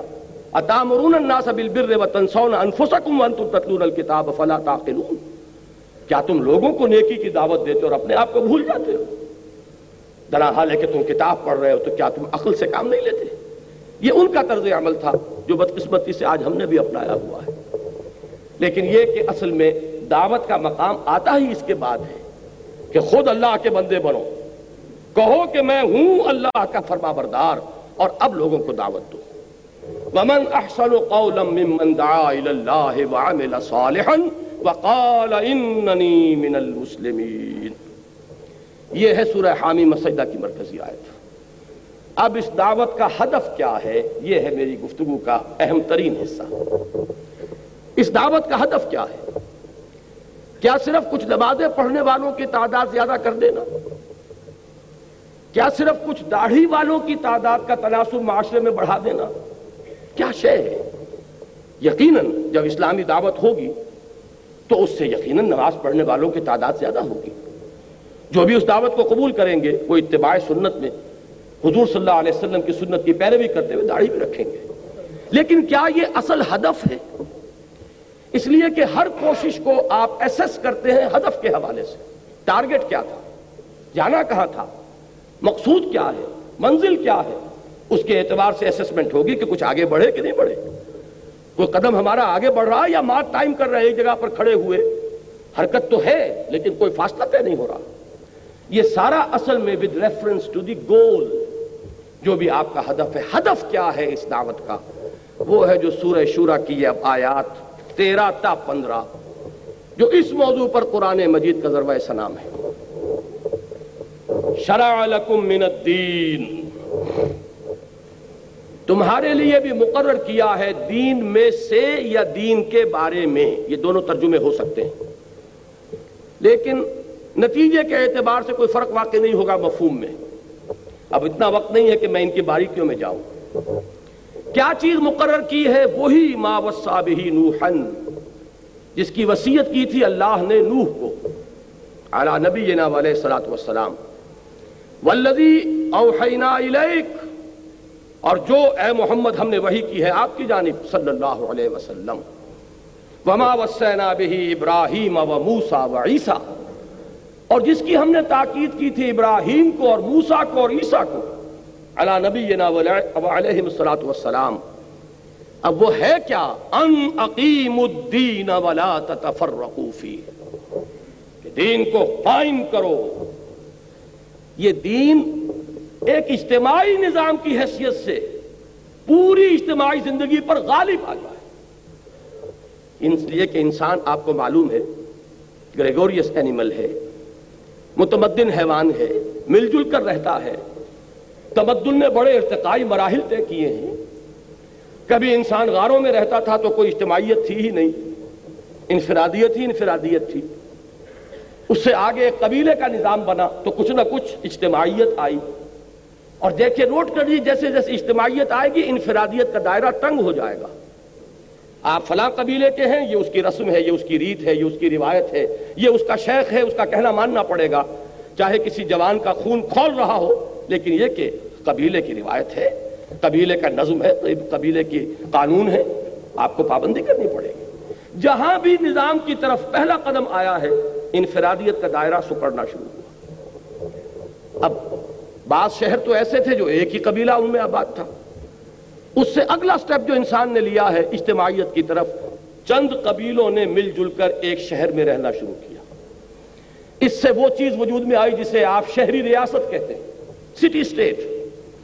اس لیے کہ جب چند قبیلے رہیں گے تو ایک تو ان کا اپنا اپنا یونٹ ہے، ان کے اپنے رسوم ہیں، رواجات ہیں، ان کی اپنی روایات ہیں۔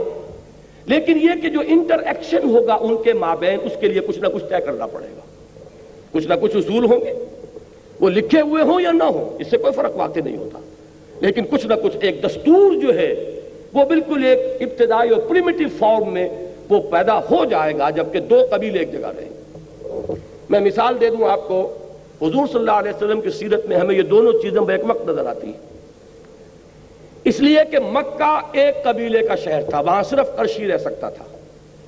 یا کرشی یا کرشی کا غلام، یا کرشی کا حلیف، کسی کی امان میں آپ آ گئے تو آپ رہ سکتے۔ تیسرا، چوتھا، کوئی کسی کیٹیگری کا آدمی وہاں نہیں رہ سکتا۔ وہ تھا ایک قبیلے کا شہر۔ تمدن کے اعتبار سے یہ زیادہ پریمیٹو تھا۔ مدینہ منورہ پانچ قبیلوں کا شہر تھا، تمدن کے اعتبار سے ایک سٹیپ فارورڈ اس لیے کہ تین قبیلے یہود کے آباد تھے، بنو نذیر، بنو قینقا بنو قریضہ اور دو تھے اصل عرب قبائل جو یمن سے آ کر آباد ہوئے، اوس اور خدرج. اب ظاہر بات ہے کہ ان کے ماں بہن کچھ نہ کچھ طے ہوگا. قبیلے کا اپنا نظام تو چلے گا، اپنی روایات کے مطابق. لیکن یہ کہ آپس میں معاملہ ہوگا تو کیسے ہوگا؟ کچھ نہ کچھ بات طے کرنی ہوگی. اور یہ بات شاید عجیب لگے بہت سے حضرات کو جن کے علم میں پہلے نہ ہو، کہ ان کے ہاں یہ طے تھا کہ ایک اوسی کی قیمت کے مقابلے میں خدرجی کی قیمت تین گنا ہوگی۔ اس لیے کہ خدرج بڑا قبیلہ تھا، اوس چھوٹا تھا۔ تو اگر کوئی خدرجی قتل کر دے اوسی کو، تو فرض کیجیے کہ دس ہزار دینے پڑے تو اگر کوئی اوسی قتل کر دے گا خدرجی کو، تو تیس ہزار دینے پڑیں گے۔ اب آپ سوچئے کہ جو اوسی نوجوان ہوتے ہوں گے، ان کے خون کھولتے ہوں گے کہ نہیں؟ کہ کیا میرے خون کی قیمت اس خدرجی کے مقابلے میں اتحائی یہ مجھ سے کوئی اعلیٰ تر انسان ہے۔ لیکن یہ کہ طے ہے، قبیلے کا آپس میں معاملہ بنا ہوا ہے، ماننا پڑے گا۔ تو یہ سٹی اسٹیٹ قائم ہوئی۔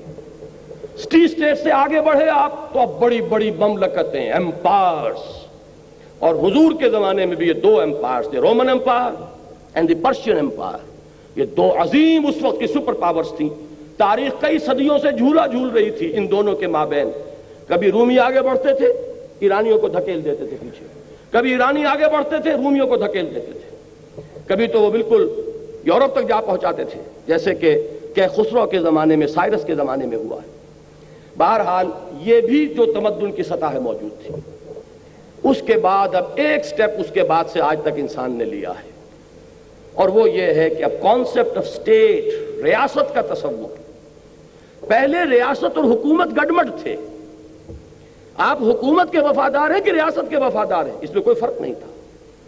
جو بھی حاکم کے خلاف اگر کھڑا ہو گیا تو باغی قرار پایا۔ حضرت حسین رضی اللہ تعالیٰ عنہ کا معاملہ کیا تھا؟ لیکن آج انسان کا تمدن جو ہے، ایک قدم اور آگے جا چکا ہے۔ اب ریاست علیحدہ ہے، حکومت علیحدہ ہے۔ ریاست ہے اصل شے جس کی وفاداری ہے۔ ریاست ہے کہ جس کے ساتھ آپ کا تعلق ہے۔ حکومت کو تو بنانا یہ آج عوام کا حق تسلیم کیا گیا۔ بنائیں یا بگاڑ دیں، ختم کر دیں، بدل دیں۔ تو یہ جو کانسیپٹ اسٹیٹ کا اب یہاں بات بہت آسان ہو گئی ہے کہ توحید کا عملی تقاضا اجتماعی سطح پر کیا ہوگا؟ کہ ایک اسلامی ریاست جو بہما وجوہ اسلامی ہو، جو پوری انسانی زندگی اور اس کے جملہ اجتماعی پہلوؤں کو اپنے ہاتھے میں لے لے۔ اس پر اللہ کا دین غالب ہو جائے۔ زندگی کا کوئی گوشہ اس کے دائرے سے باہر نہ رہے۔ سماجی نظام ہو تو اس کے تحت، معاشی نظام ہو تو اس کے تحت، سیاسی نظام ہو تو اس کے تحت۔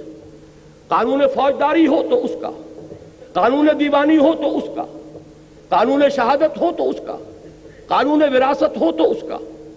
اس میں صرف اکوموڈیٹ کرتی ہے اسلامی ریاست۔ کہ مائنورٹیز کو پرسنل لا میں ان کو اجازت دے دی جائے گی۔ وہ عبادت جس طرح چاہیں کریں، شادی بیاہ جیسے چاہیں کر لیں، نکاح طلاق کے جو قوانین چاہیں بنا لیں۔ لیکن یہ ہے کہ لا آف دی لینڈ وہ اللہ کا ہوگا۔ یہ ہے اقامت دین۔ دین کو ایک نظام کی حیثیت سے قائم کر دینا۔ کہ وہ صرف انفرادی افیئر بن کر نہ رہ جائے۔ میں نے تو جیسا کہ عرض کیا تھا نا کہ وہ ہمارے ہاں تو انفرادی بھی نہیں رہا، وہ صرف عقیدے کی چیز بن کر رہ گیا ہے۔ یہ توحید کی تکمیل جو ہوگی، اس وقت ہوگی، وہ جس کو اقبال نے کہا ہے نا کہ وقت فرصت ہے کہاں، کام ابھی باقی ہے۔ نور توحید کا اتمام ابھی باقی ہے۔ یہ نور توحید کا اتمام کب ہوگا؟ جبکہ پورے اجتماعی نظام پر اللہ کا دین غالب ہو جائے۔ اب اس کو ذہن میں رکھیے ایک اصطلاح اس کے لیے ہے، یہ اقامت دین جو یہاں دین کو قائم کرو۔ اس میں تھوڑا سا اشتباہ بعض حضرات پیدا کرتے ہیں کہ اس کا ترجمہ تو ہے، دین کو قائم رکھو۔ اور میں عرض کیا کرتا ہوں، جیسے میں نے وہاں عرض کیا تھا کہ وقت نہیں ہے تفصیل میں جانے کا، ورنہ میں اس کی وضاحت کر دیتا کہ نتیجے کے اعتبار سے نہ اس میں فرق ہے، نہ اس میں فرق ہے۔ اس قائم رکھو اور قائم کرو کا بہترین جو معاملہ سمجھ میں آ جائے گا، وہ ایک خیمے کی مثال سے خیمہ اگر کھڑا ہے تو آپ اسے کھڑا رکھیں گے۔ خیمہ گر گیا ہو تو اسے کھڑا کریں گے۔ ان دونوں کا در حقیقت یہ ایک ہی چیز ہے، ایک ہی مفہوم ہے جس کو الفاظ میں آپ نے بدل دیا۔ فرض کیجیے خیمہ کھڑا ہے، استادہ ہے اور تیز آندھی آ گئی ہے۔ اب آپ کیا کریں گے؟ اس کی رسیوں کو مضبوط کریں گے، اس کے کھوٹوں کو اور مضبوطی کے ساتھ گاڑیں گے۔ ہو سکتا ہے کہ کوئی وقت آئے کہ آپ رسیوں کے ساتھ بھی اپنے آپ کو یعنی اس کو پکڑ کر کھڑے ہو جائیں، بانسوں کو پکڑ کر کھڑے ہو جائیں، یہ سب کوشش کیا ہوگی؟ خیمے کو قائم رکھنا۔ اگر وہ کھڑا ہے، اور اگر خیمہ گر گیا ہو، تو خیمے کو کھڑا کرنا۔ اب رکھنا چیمانی دارت۔ یہی ہے اقامت دین کا مفہوم۔ دین قائم ہے تو قائم رکھو۔ قائم نہیں ہے تو قائم کرو۔ ان عقیم الدین، کہ پوری اجتماعی زندگی میں اصل الاصول یہ ہو جائے۔ اب کیونکہ آج کی اس مجلس کی صدارت کر رہے ہیں ایک بہت ماہر اور ہمارے ہاں کے مشہور قانون کے جاننے والے اور اب کو قانون کے تحت فیصلے صادر کرنے والے، تو میں تھوڑا سا اور کچھ مجھے نظر آئے ہیں کالے کوٹ اور بھی کہ شاید اس، ان کے لیے دلچسپی کی بات ہو یہ، کہ واقعہ یہ ہے کہ اسلامی ریاست کے لیے صرف ایک دفعہ کافی ہے۔ ایک دفعہ جو ہمیشہ سے ہمارے ہاں دستوروں میں رہی ہے، ہر دستور میں رہی ہے۔ اور میں واقع تنداد دیتا ہوں، مجھے معلوم نہیں کس نے یہ الفاظ اس کے قائم کیے اور فریم کیے ہیں۔ لیکن حقیقت نہاد جامع الفاظ ہیں۔ No legislation will be done repugnant to the Quran and the Sunnah that's all یہ بالکل کافی ہے۔ ہنڈریڈ پرسینٹ آپریٹو اس کو کر دیجیے۔ اس میں سے ایک چیز کو بھی مستثنا رکھا تو سب کی نفی ہو جائے گی۔ وہ ہو جائے گا، وہ آیا مبارکہ۔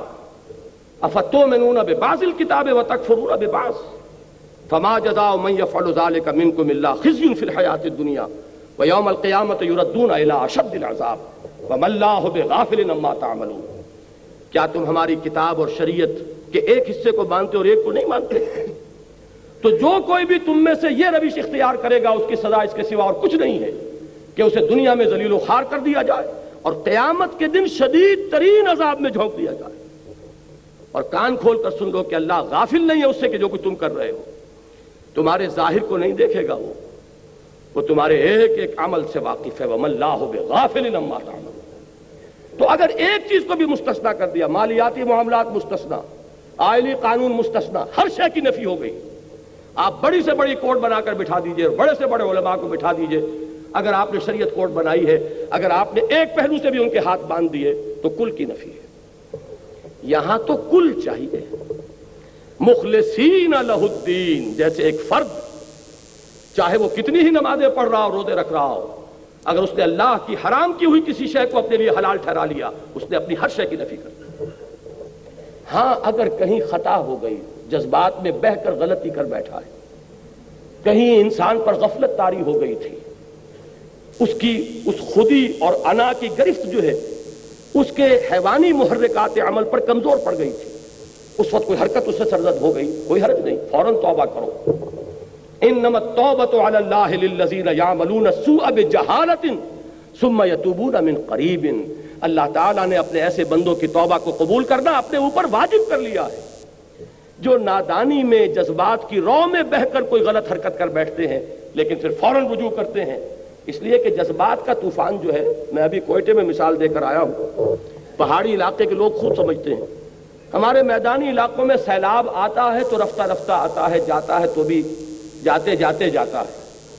اور پہاڑی علاقوں میں آتا ہے تو طوفان آنن فانن اور جاتا بھی اسی طرح ہے۔ جذبات کا معاملہ بھی یہ ہے، اس میں طوفان آتا ہے، جوش آتا ہے۔ وہ بھی بڑی تیز رفتاری سے۔ لیکن پھر وہ جاتا بھی اسی رفتار سے۔ تو جذبات کی رو میں بہ کر کوئی عمل انسان نے اگر کیا ہے، تو جیسے ہی وہ جذبات کا ریلا گزر جائے گا، سیلاب کا فوراً ہوش میں آئے گا، یہ میں کیا کر بیٹھا؟ یہ مجھ سے کیا ہو گیا؟ اب اس کے اندر پشیمانی پیدا ہوئی۔ وہ اس پشیمانی کے ساتھ، دیکھیے اقبال کا یہ شعر آپ کو معلوم ہوگا، بالکل نوجوانی کا۔ اس پر داغ دہلوی نے یہ کہا تھا کہ صاحبزادے، اس عمر میں اور یہ شعر، موتی سمجھ کے شان کریمی نے چن لیے۔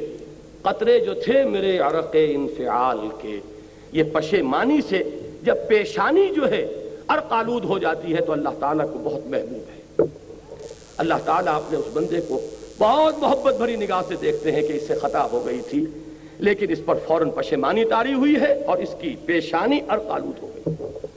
اللہ تعالیٰ اس توبہ کو قبول کرتا ہے۔ اور بلکہ میں نے تو ترجمہ کر کے آپ کو بتایا، اللہ نے اپنے اوپر واجب کر لیا ہے اپنے ایسے بندے کی توبہ قبول کرنا۔ لیکن خوب جان بوجھ کر سو بہانے بنا کر کیا کریں؟ اس کے بغیر گزارا نہیں، اس کے بغیر تو کوئی ممکن ہی نہیں ہے۔ کاروبار نہیں ہو سکتا، فلاں کام نہیں ہو سکتا۔ ہے تو حرام، لیکن اب کیا کریں؟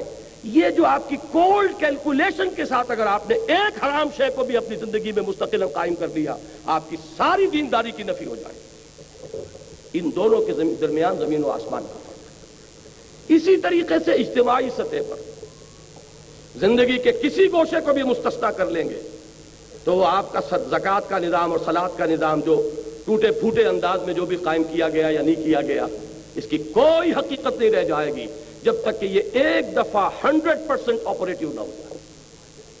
باقی جن چیزوں پہ اصل جھگڑے ہمارے ہاں ہوتے ہیں، ان کا اسلام سے کوئی تعلق نہیں۔ کوئی نسل نہ قرآن کی ہے، نہ حدیث کی ہے کہ آپ کا نظام جو ہے وہ پارلیمانی ہونا چاہیے، کہ صدارتی ہونا چاہیے۔ آپ کا کانفیڈریشن ہونا چاہیے یا فیڈریشن ہونا چاہیے یونٹری سسٹم آف گورنمنٹ ہونا چاہیے۔ کوئی لیجسلیٹر بائی کیمرل ہو یونی کیمرل ہو، کوئی پرواہ جو چاہو کرو۔ لیکن بس ایک دفعہ کو ہنڈریڈ پرسینٹ آپریٹو کر دو۔ ہر شخص کو ہر وقت یہ حق حاصل ہو کہ وہ عدالت عالیہ کا جا کر کنڈا کھٹکھٹ آئے کہ جناب، میں ثابت کرتا ہوں کہ فلاں قانون کی فلاں دفعہ کتاب و سنت کے خلاف۔ کیجیے، آئیے، علماء آئے، جو آئے آرگو کریں۔ ثابت کر دیں گے تو وہ کل عدم ہو جائے۔ اگر کوئی پارلیمنٹ کے زیر غور ہے کوئی قانون، ابھی وہ بل کی شکل میں ہے، ابھی وہ تجویز کی صورت میں ہے، اسی وقت آپ کھٹکھٹا سکتے ہیں کہ اس کی فلاں شک جو ہے وہ کتاب و سنت کے منافی میں ثابت کرتا ہوں۔ وہ اسی وقت ختم ہو جائے گا۔ اس ایک چیز کو آپ قائم کر دیجیے کہ متاع مطلق اللہ ہے اور زندگی کا کوئی گوشہ اس سے مستثنا نہیں ہے۔ اس کے دین کا غلبہ ہے پورے کے پورے نظام اطاعت پر۔ میں عرض کر رہا تھا کہ یہ قرآن مجید میں اصطلاحات متعدد ہیں، مفہوم ایک ہی ہے۔ بالکل آغاز میں فرمایا گیا تھا، یا المدثر، قم فانذر وربک فکبر۔ اے لحاف میں لپٹ کر لیٹنے والے صلی اللہ علیہ وسلم، اب اٹھو، کمر کس لو۔ اپنی عملی جد و جہد کا آغاز کرو۔ اور اس کا نقطۂ آغاز کیا ہے؟ انذار، آخرت کی خبر دینا۔ نیند کے ماتوں کو جگاؤ۔ یہ سمجھے ہوئے ہیں کہ یہی بس دنیا ہی دنیا ہے، کوئی آخرت نہیں، کوئی حساب کتاب نہیں۔ انہیں بتاؤ کہ ایک دن اٹھنا ہے مرنے کے بعد اور اپنے رب کے حضور میں حاضری ہے اور جواب دہی ہے۔ اور تمہاری اس عملی جد و جہد کی منزل کیا ہے؟ تکبیر رب۔ رب کو بڑا کرو یعنی رب کی بڑائی نافذ کرو۔ وہ نظام ہو جائے کہ جس میں مانا جائے کہ سپریم اتھارٹی اللہ ان الحکم اللہ للہ۔ اسی لیے میں نے سورہ بنی اسرائیل کی جو آخری آیت پڑھی تھی اپنے خطاب کے آغاز میں، وہ اس اعتبار سے کہ وہ آیت بھی میرے نزدیک توحید کے موضوع پر جامع ترین آیات میں سے قرآن مجید کی۔ قل الحمد للہ لم يتخذ ولدا۔ کہو کہ کل شکر اور کل تعریف اس اللہ کے لیے جس نے کسی کو اپنا بیٹا اولاد نہیں بنایا۔ نمبر ایک۔ ولم يكن له شریک فی الملک۔ اس کا کوئی ساجی نہیں ہے حکومت میں، حاکم حقیقی صرف وہ ہے۔ ولم يكن له ولی من الظلم۔ نہ ہی اس کا کوئی دوست ہے، اس کی کس کی کسی کمزوری کے باعث۔ تم دوستیاں پالتے ہو اپنی کمزوری کی وجہ سے کہ دوست کبھی کام آئے گا۔ جب اس وجہ سے کسی کی دوستی پالتے ہو تو دوست کی ناجائز بات بھی ماننی پڑتی ہے۔ اللہ کے دوست ہیں، اولیاء اللہ ہے لیکن کسی ظلم کے باعث نہیں۔ ہے کسی کمزوری کے باعث نہیں ہے کہ اس کا کوئی ولی اس سے کوئی ناروا بات تسلیم کرا سکے۔ کبر ہو تکبیرہ اور اسے بڑا کرو جیسے کہ اس کی بڑائی کا حق ہے۔ ہماری بدقسمتی ہے کہ تکبیر کے معنی بھی ہم نے سمجھ لی، اللہ اکبر کہنا۔ بہت جوش آیا اور نعرہ تکبیر اور زور سے مارا نعرہ اور ساری جو سٹیم آؤٹ ہو گیا، سارا جوش وہیں کا وہیں۔ آگے عمل کے لیے کچھ رہتا ہی نہیں اور تکبیر کے معنی یہ سمجھے کہ اللہ اکبر کہنا۔ حالانکہ اللہ اکبر کہنا تو اس کے معنی جزون یا مجازن ہوں گے۔ تکبیر کے لفظی معنی کیا ہے؟ کسی شے کو بڑا کرنا۔ اس میں تصغیر تو آپ نے پڑھا ہوگا گرامر میں۔ کسی چیز کو چھوٹا کرنا۔ ریور سے ریویولٹ، بک سے بکلیٹ، یہ چھوٹا کر رہے ہیں اس میں تصغیر ہے۔ کتاب سے کتاب چاہ تسہیل کے معنی کیا ہے؟ کسی شے کو آسان بنانا۔ تکبیر کے معنی کسی کو بڑا کرنا۔ اللہ بڑا تو ہے۔ لیکن اس کی بڑائی یہاں نافذ نہیں ہے، قائم نہیں ہے، مانی نہیں جا رہی۔ اس کی بڑائی کو نافذ یہ ہے ہدف محمد الرسول اللہ صلی اللہ علیہ وسلم کا پوری جد و جہد کا جو ہدف ہے۔ یہی وہ چیز ہے جو یہاں فرمائی النقیم الدین۔ یہی وہ چیز ہے کہ جو قرآن مجید کی مدنی صورتوں میں تین جگہ پر آئی۔ هو الذي ارسل رسوله بالهدى ودين الحق ليظهره على الدين كله وہی ہے اللہ۔ جس نے بھیجا اپنے رسول کو صلی اللہ علیہ وسلم، الہدا اور دین حق دے کر، تاکہ غالب کریں اسے کل کے کل دین پر، پورے کے پورے نظامی اطاعت پر۔ کوئی بھی حصہ مستثنا رہ گیا۔ آپ کو معلوم ہے کہ کل میں سے چاہے چھوٹا سے چھوٹا جز نکال لیں، باقی جو ہوگا وہ بھی اب کل نہیں جز رہ جائے گا۔ سو میں سے ایک نکال لیں گے تو ننانوے بھی کل نہیں ہے، وہ بھی اس کا ایک جز ہے۔ تو کوئی چیز بھی نکل گئی تو الدین کل ہی کا تقاضا ختم ہو۔ گیا یہی مفہوم آیا ہے سورہ انفال میں۔ اور یہ کب آیا؟ جبکہ حضور کی وہ انقلابی جد و جہد، جس پر مجھے تفصیل سے گفتگو کل کرنی ہے انشاءاللہ۔ وہ جو آپ کو کوئی ایک نقشہ سا تقسیم ہوا ہوگا لاہور نازم آباد میں میری ایک تقریر کل ہے۔ یہ جو تکبیر رب ہے، یا اقامت دین ہے، یا اظہار و دین الحق الدین کل ہی ہے، اس کے لیے جدید اصطلاح ہے اسلامی انقلاب۔ وہ اسلامی انقلاب کیا ہے؟ اللہ کے نظام کی بالادستی۔ اسی کے لیے جب حضور کی انقلابی جد و جہد کا مرحلہ وہ آ گیا آرمڈ کانفلکٹ والا، مسلح تصادم والا، تو فرمایا گیا سورہ انفال میں، وَقَاتِلُوهُمْ حَتَّى لَا تَكُونَ فِتْنَةٌ وَيَكُونَ الدِّينُ كُلُّهُ لِلَّهِ۔ اے مسلمانوں، اب جبکہ تمہاری تلواریں نیاموں سے باہر آ گئی ہیں، اب یہ واپس نیام میں نہیں جائیں گی، جب تک کہ بغاوت اور فتنہ اور فساد بالکل فرونا ہو جائے، اور دین کل کا کل صرف اللہ کے لیے۔ یہ کل کے لفظ پر غور کیجیے۔ آپ نے اگر کچھ اجزاء کو سمیٹ کر اور سمجھا ہوا ہے کہ آپ نے دین کو سینے سے لگا رکھا ہے، تو یہی ہے اصل میں مغالطہ۔ یہی ہے سنویت، یہی ہے تسلیس۔ کہیں دین انسان کے نظام زندگی کو تین حصوں میں تقسیم کر دیا گیا۔ اسلام ہمارا دین ہے، بلکہ دین کے بجائے وہاں لفظ مذہب ہونا چاہیے تھا۔ اور جمہوریت ہماری سیاست ہے، اور سوشلزم ہماری وہ معاشیت کہا کرتے تھے معیشت کی بجائے۔ بہرحال یہ تسلیس ہے۔ اور جو سیکولرزم ہے، یہ سنویت ہے کہ ایک ہمارا اجتماعی نظام ہے، اس کا مذہب سے کوئی تعلق نہیں۔ مذہب کا تعلق جو ہے وہ نماز، روزے، پرسنل لا سے ہے۔ یہ سنویت ہے۔ توحید کیا ہے؟ کہ پوری انسانی زندگی ایک وحدت ایک ایسی وحدت کہ جس کا کوئی حصہ بھی اس سے منفق نہ ہونے پائے۔ این آرگینک ہول حیاتیاتی وحدت۔ ایک ان آرگینک ہوتا ہے معاملہ۔ اگر آپ کا لوہا پڑا ہوا دس من، آپ نے اس میں سے دو من ادھر کر دیا، آٹھ من ادھر کر دیا۔ لیکن ہاتھی کا جو آرگینک ہول ہے، وہ اگر پچاس من کا ہے، تو اس کو بیس بیس من کے دو حصوں میں کرو گے تو وہ ختم ہو جائے۔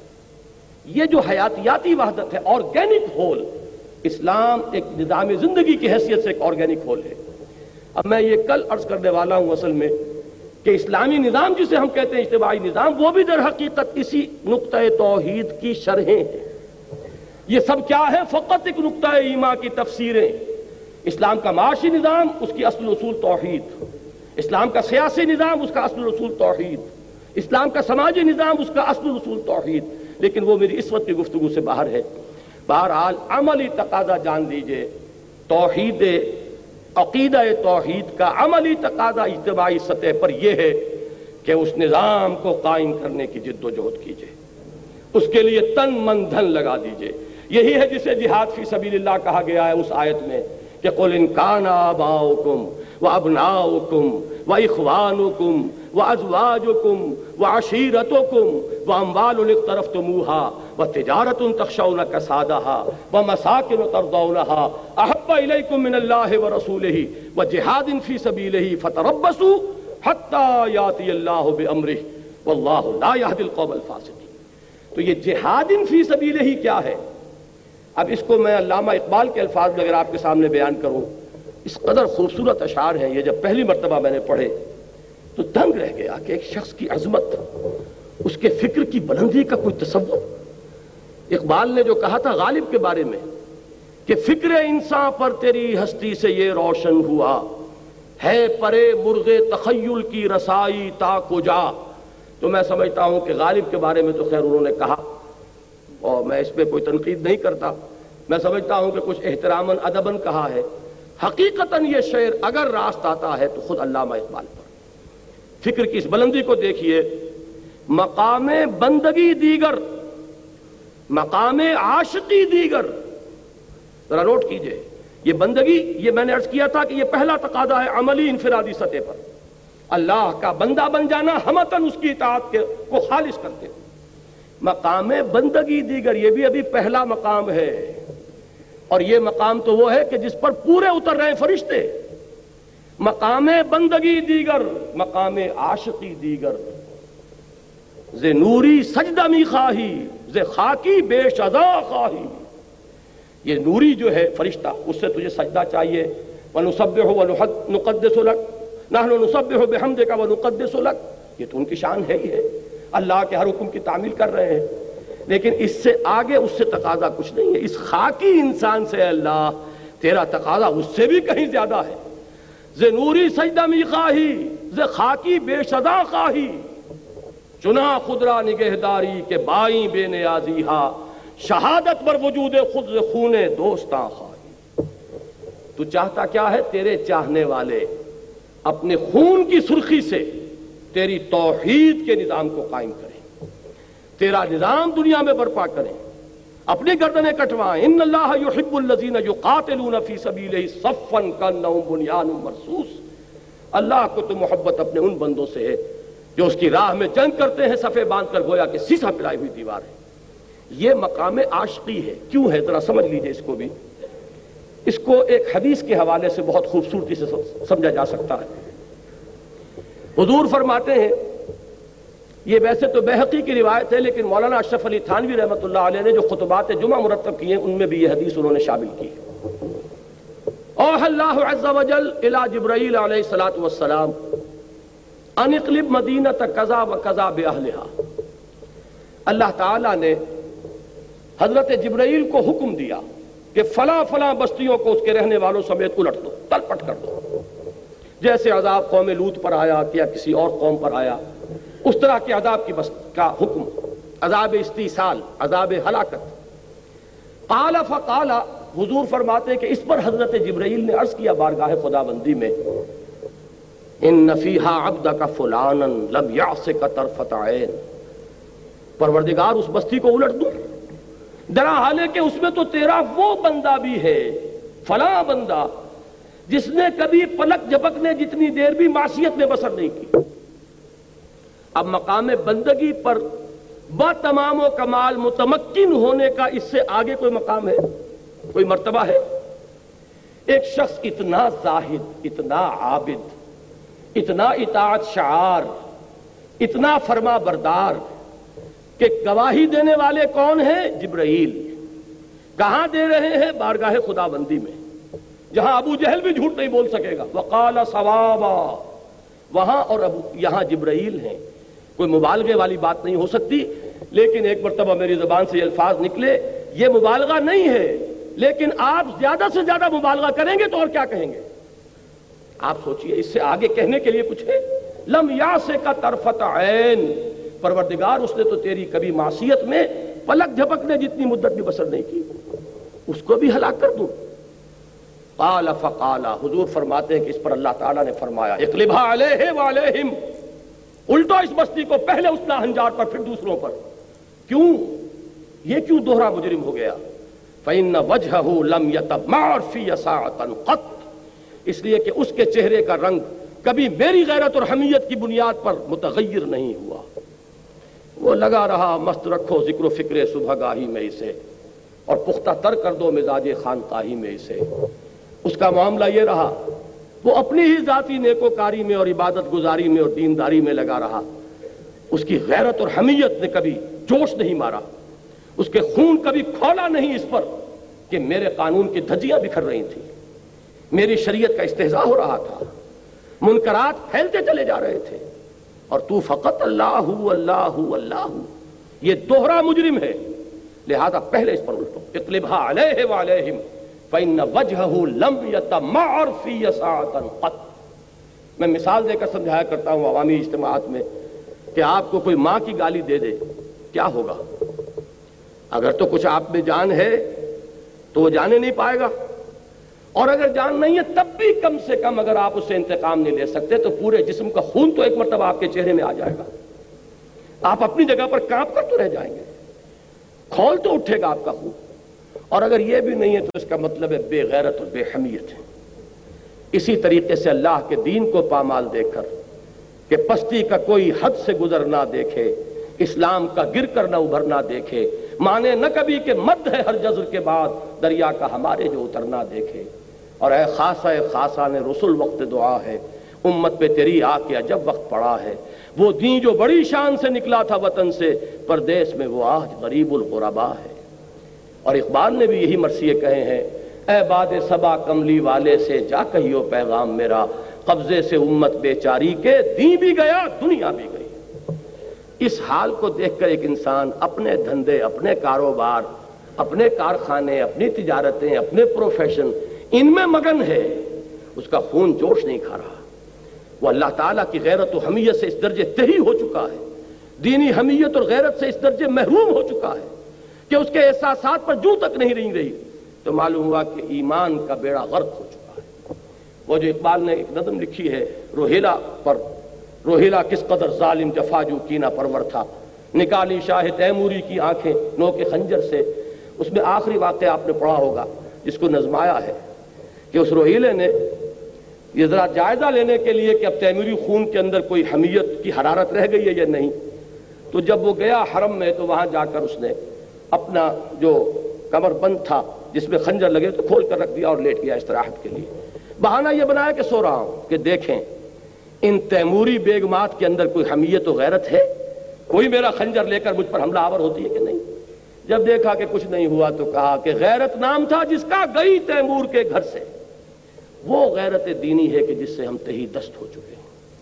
اور توحید کا تقاضا یہ ہے، توحید کے تقاضے میں بشریت اور نور کا جھگڑا، توحید کے مباحث کے اندر سایہ تھا کہ نہیں تھا، توحید کے مباحث اور شرک کے مباحث میں علم غیب کا جھگڑا جو کبھی طے ہوا نہ ہوگا، اس لیے کہ سوائے لفظی نزا کے کچھ بھی نہیں۔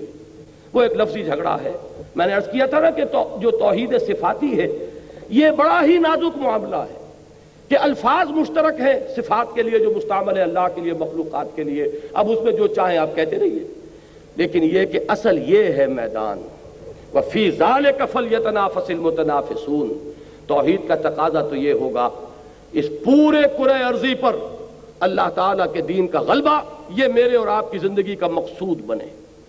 میری زندگی کا مقصد تیرے دین کی سرفرازی۔ میں اسی لیے مسلمان، میں اسی لیے نمازی۔ اور اس کے لیے پہلی منزل کے طور پر اس مملکت خدا داد میں اللہ کے دین کے غلبے کے لیے تن من دھن لگانا۔ لیکن اس کے شرط اولین وہی ہوگی، پہلے اپنے وجود پر اللہ کے دین کو قائم کیا۔ اگر اپنے اس چھوٹے سے وجود پر اللہ کے دین کو قائم نہیں کر سکتے تو کوئی حق نہیں پہنچتا۔ اسلام کا نام بھی اپنی زبان سے لینے کا۔ لیکن یہ ہے کہ اگر اس تدریج سے چلیں گے تو توحید کا عملی تقاضا انفرادی سطح پر پورا کیجیے اور پھر توحید کا عملی تقاضا اجتماعی سطح پر پورا کرنے کے لیے کمر بستہ ہو جائیے۔ وہ تکبیر رب کے لیے جو میں عرض کر رہا تھا، اقبال کے دو اشعار، وہ بھی بہت خوبصورت ہیں۔ یا وسعت افلاق میں تکبیر ہو اللہ، یا خاک کی آغوش میں تسبیح و مناجات۔ وہ مسلک مردان خدا گاہ خدا مست، اور یہ مذہب ملا و جمادات و نباتات۔ یہ صرف تسبیح تو فقط اللہ اللہ اللہ یہ تو در حقیقت وہی شخص کے جو کمر کس چکا ہو، تن من دھن لگانے کے لیے جب وہ تسبیح کرے گا تو کائنات وجد میں آئے گی۔ یہی دو اشار ہیں اقبال کے کہ پرواز ہے دونوں کی اسی ایک فضا میں کرگس کا جہاں اور ہے شاہی کا جہاں اور۔ الفاظ و معانی میں تفاوت نہیں، لیکن ملا کی ازاں اور، مجاہد کی ازاں اور۔ الفاظ وہی لیکن جو شخص اس کو اپنی زندگی کا مقصود بنا لے۔ اس کے لیے ہدف یہ ہے، جانا ادھر ہے۔ هو الذي ارسل رسوله بالهدى ودين الحق ليظهره على الدين كله اس میں تن من تھن لگانے کا۔ اگر ایک پختہ ارادہ کر لے، تو اب یہ گویا کہ توحید انفرادی سے توحید اجتماعی تک پیش قدمی کر رہا ہے۔ میں آخری بات صرف یہ عرض کروں گا کہ یہ توحید اجتماعی تھی کہ جو محمد الرسول اللہ نے اپنی تیئیس سالہ جد و جہد کے نتیجے میں جزیرہ نمائے عرب کو جس سے جگمگا دیا۔ صرف عقیدے کی توحید نہیں تھی۔ عقیدے میں توحید، علم میں توحید، نظریے میں توحید، فکر میں توحید، انفرادی سطح پر توحید اور اجتماعی سطح پر توحید۔ جال حق و دحق الباطل ان الباطل کانا زہوقا۔ لیکن یہ جان لیجیے، اس توحید کی تکمیل اس وقت ہوگی۔ دیکھیے، ایک چیز ہے یہاں سے یہاں تک کی اونچائی ایک ہے اس پورے ہال کے اندر اس پوری اونچائی کا تصور کرنا۔ جزیرہ نمائے عرب میں تکمیل ہو گئی دین کی اور تکمیل ہو گئی توحید کی۔ لیکن جزیرہ نمائے عرب میں ہوئی، جبکہ اس کو ہونا ہے پورے قرآن عرضی پر محمد الرسول اللہ صلی اللہ علیہ وسلم کی۔ بے کا مقصد بتمام و کمال اس وقت پورا ہوگا۔ اسی کو اقبال نے تعبیر کیا نا کہ وقت فرصت ہے، کہاں کام ابھی باقی ہے۔ نور توحید کا اتمام ابھی باقی ہے۔ اس کے لیے نبی اکرم صلی اللہ علیہ وسلم کی بھی دی ہوئی خبر ہے۔ قیامت سے پہلے وہ وقت آ کر رہے گا۔ یہ توحید کامل بتمام و کمال پورے قرآن عرضی پر قائم ہو کر رہے۔ حضور نے فرمایا کہ کوئی گھر نہیں رہے گا روئے عرضی پر، نہ گارے اور اینٹوں کا بنا ہوا اور نہ کوئی اونٹ کے بالوں کے کمبلوں کے بنا ہوا خیمے کی صورت میں۔ جس میں اللہ کا دین داخل نہ ہوتا ہے، وہ وقت آ کر رہے گا۔ لیکن اصل میں میری اور آپ کی جو وفاداری ہے، اس کا تقاضا کیا ہے؟ وہ تو آئے گا، لیکن ہماری کنٹریبیوشن کیا ہے؟ ہم نے کیا محنت کی ہے؟ ہم نے اس کے لیے تن من دھن کتنا لگایا ہے؟ ہم نے اس کے لیے کتنی توانائیاں صرف کی ہیں؟ میری اور آپ کی کامیابی کا دار و مدار اس پر آ کر تو وہ رہے گا اور میں آج آپ کو چند اشار سنانا چاہتا ہوں اپنی اس گفتگو کے آخر میں۔ جو خبر کے نبی اکرم صلی اللہ علیہ وسلم نے دی، جس کا ذکر شاہ ولی اللہ دہلوی رحمت اللہ علیہ نے کیا ہے ازالت الخفان، خلافت الخلفاء میں، کہ وہ وقت آ کر رہے گا اور یہ آیا مبارکہ، هو الذي ارسل رسوله بالهدى ودين الحق ليظهره على الدين كله بتمام و کمال اس وقت ظہور پذیر ہوگی۔ جبکہ پورے پورے عرضی پر اللہ کا دین اسی طرح غالب ہو جائے، جیسے کہ محمد الرسول اللہ صلی اللہ علیہ وسلم نے بنفس نفیس جزیرہ نمائے عرب پر غالب کر دیا تھا۔ تو وہ وقت آ کر رہے گا۔ مجھے کچھ اندازہ ہوتا ہے، اسی وقت کی پیشین گوئی کی ہے علامہ اقبال نے۔ یہ اشار میں آپ کو سنا رہا ہوں بانگے درا کے۔ آسماں ہوگا سہر کے نور سے آئینہ پوش، اور ظلمت رات کی سیما پا ہو جائے گی۔ اس قدر ہوگی ترنم آفری باد بہار، نکھتے خابیدہ غنچے کی نوا ہو جائے گی۔ آ ملیں گے سینہ چاکانے چمن سے سینہ چاک۔ بزم گل کی ہم نفس باد سبا ہو جائے گی۔ شبنم افشانی میری پیدا کرے گی سوز و ساز۔ اس چمن کی ہر کلی درداشنا ہو جائے گی۔ پھر دلوں کو یاد آ جائے گا پیغام سجود۔ یہ ہے وہ توحید کا عملی تقاضا انفرادی سطح پر۔ پھر دلوں کو یاد آ جائے گا پیغام سجود، پھر جبیں خاک حرم سے آشنا ہو جائے گی۔ آنکھ جو کچھ دیکھتی ہے لب پہ آ سکتا نہیں۔ محو حیرت ہوں کہ دنیا کیا سے کیا ہو جائے گی۔ شب گریزہ ہوگی آخر جلوہ خورشید سے۔ یہ چمن معمور ہوگا نغمہ توحید سے۔ وہ نغمہ توحید ہے۔ وَيَكُونَ الدِّينُ كُلُّهُ لِلَّهِ۔ جب یہ ترانہ اس کائنات کے ایک ایک ذرے سے ادا ہو رہا ہوگا، جبکہ یہ پورا اجتماعی نظام انسانی زندگی کا پورے پورے عرضی پر اللہ کے دین کے تابع ہو چکا ہوگا۔ اب رہ گئی یہ بات کہ اگر یہ مقصد ہم بنا لیں تو کریں کیا اور کیسے؟ یہ میری کل کی گفتگو کا موضوع ہے۔ جن حضرات کو اس سے دلچسپی ہو، وہاں بھی آنے کی تکلیف گوارا کریں۔ میں فاران کلب کا بھی ممنون ہوں تہ دل سے کہ انہوں نے مجھے یہ موقع فراہم کیا کہ میں آپ حضرات سے ہم کلام ہو سکا اور آپ سب حضرات کا بھی شکریہ ادا کرتا ہوں کہ آپ نے پورے صبر اور سکون کے ساتھ میری گفتگو کو سنا ہے۔ اللہ تعالیٰ اسے میرے لیے بھی مفید بنائے، آپ کے لیے بھی مفید بنائے۔ یہ صرف ایک کان سے سن کر دوسرے کان سے نکال دینے والی بات نہ ہو، بلکہ اس پر غور تو کریں سوچے تو صحیح۔ یہ ہے وہ توحید کہ زندہ قوت تھی زمانے میں یہ توحید کبھی۔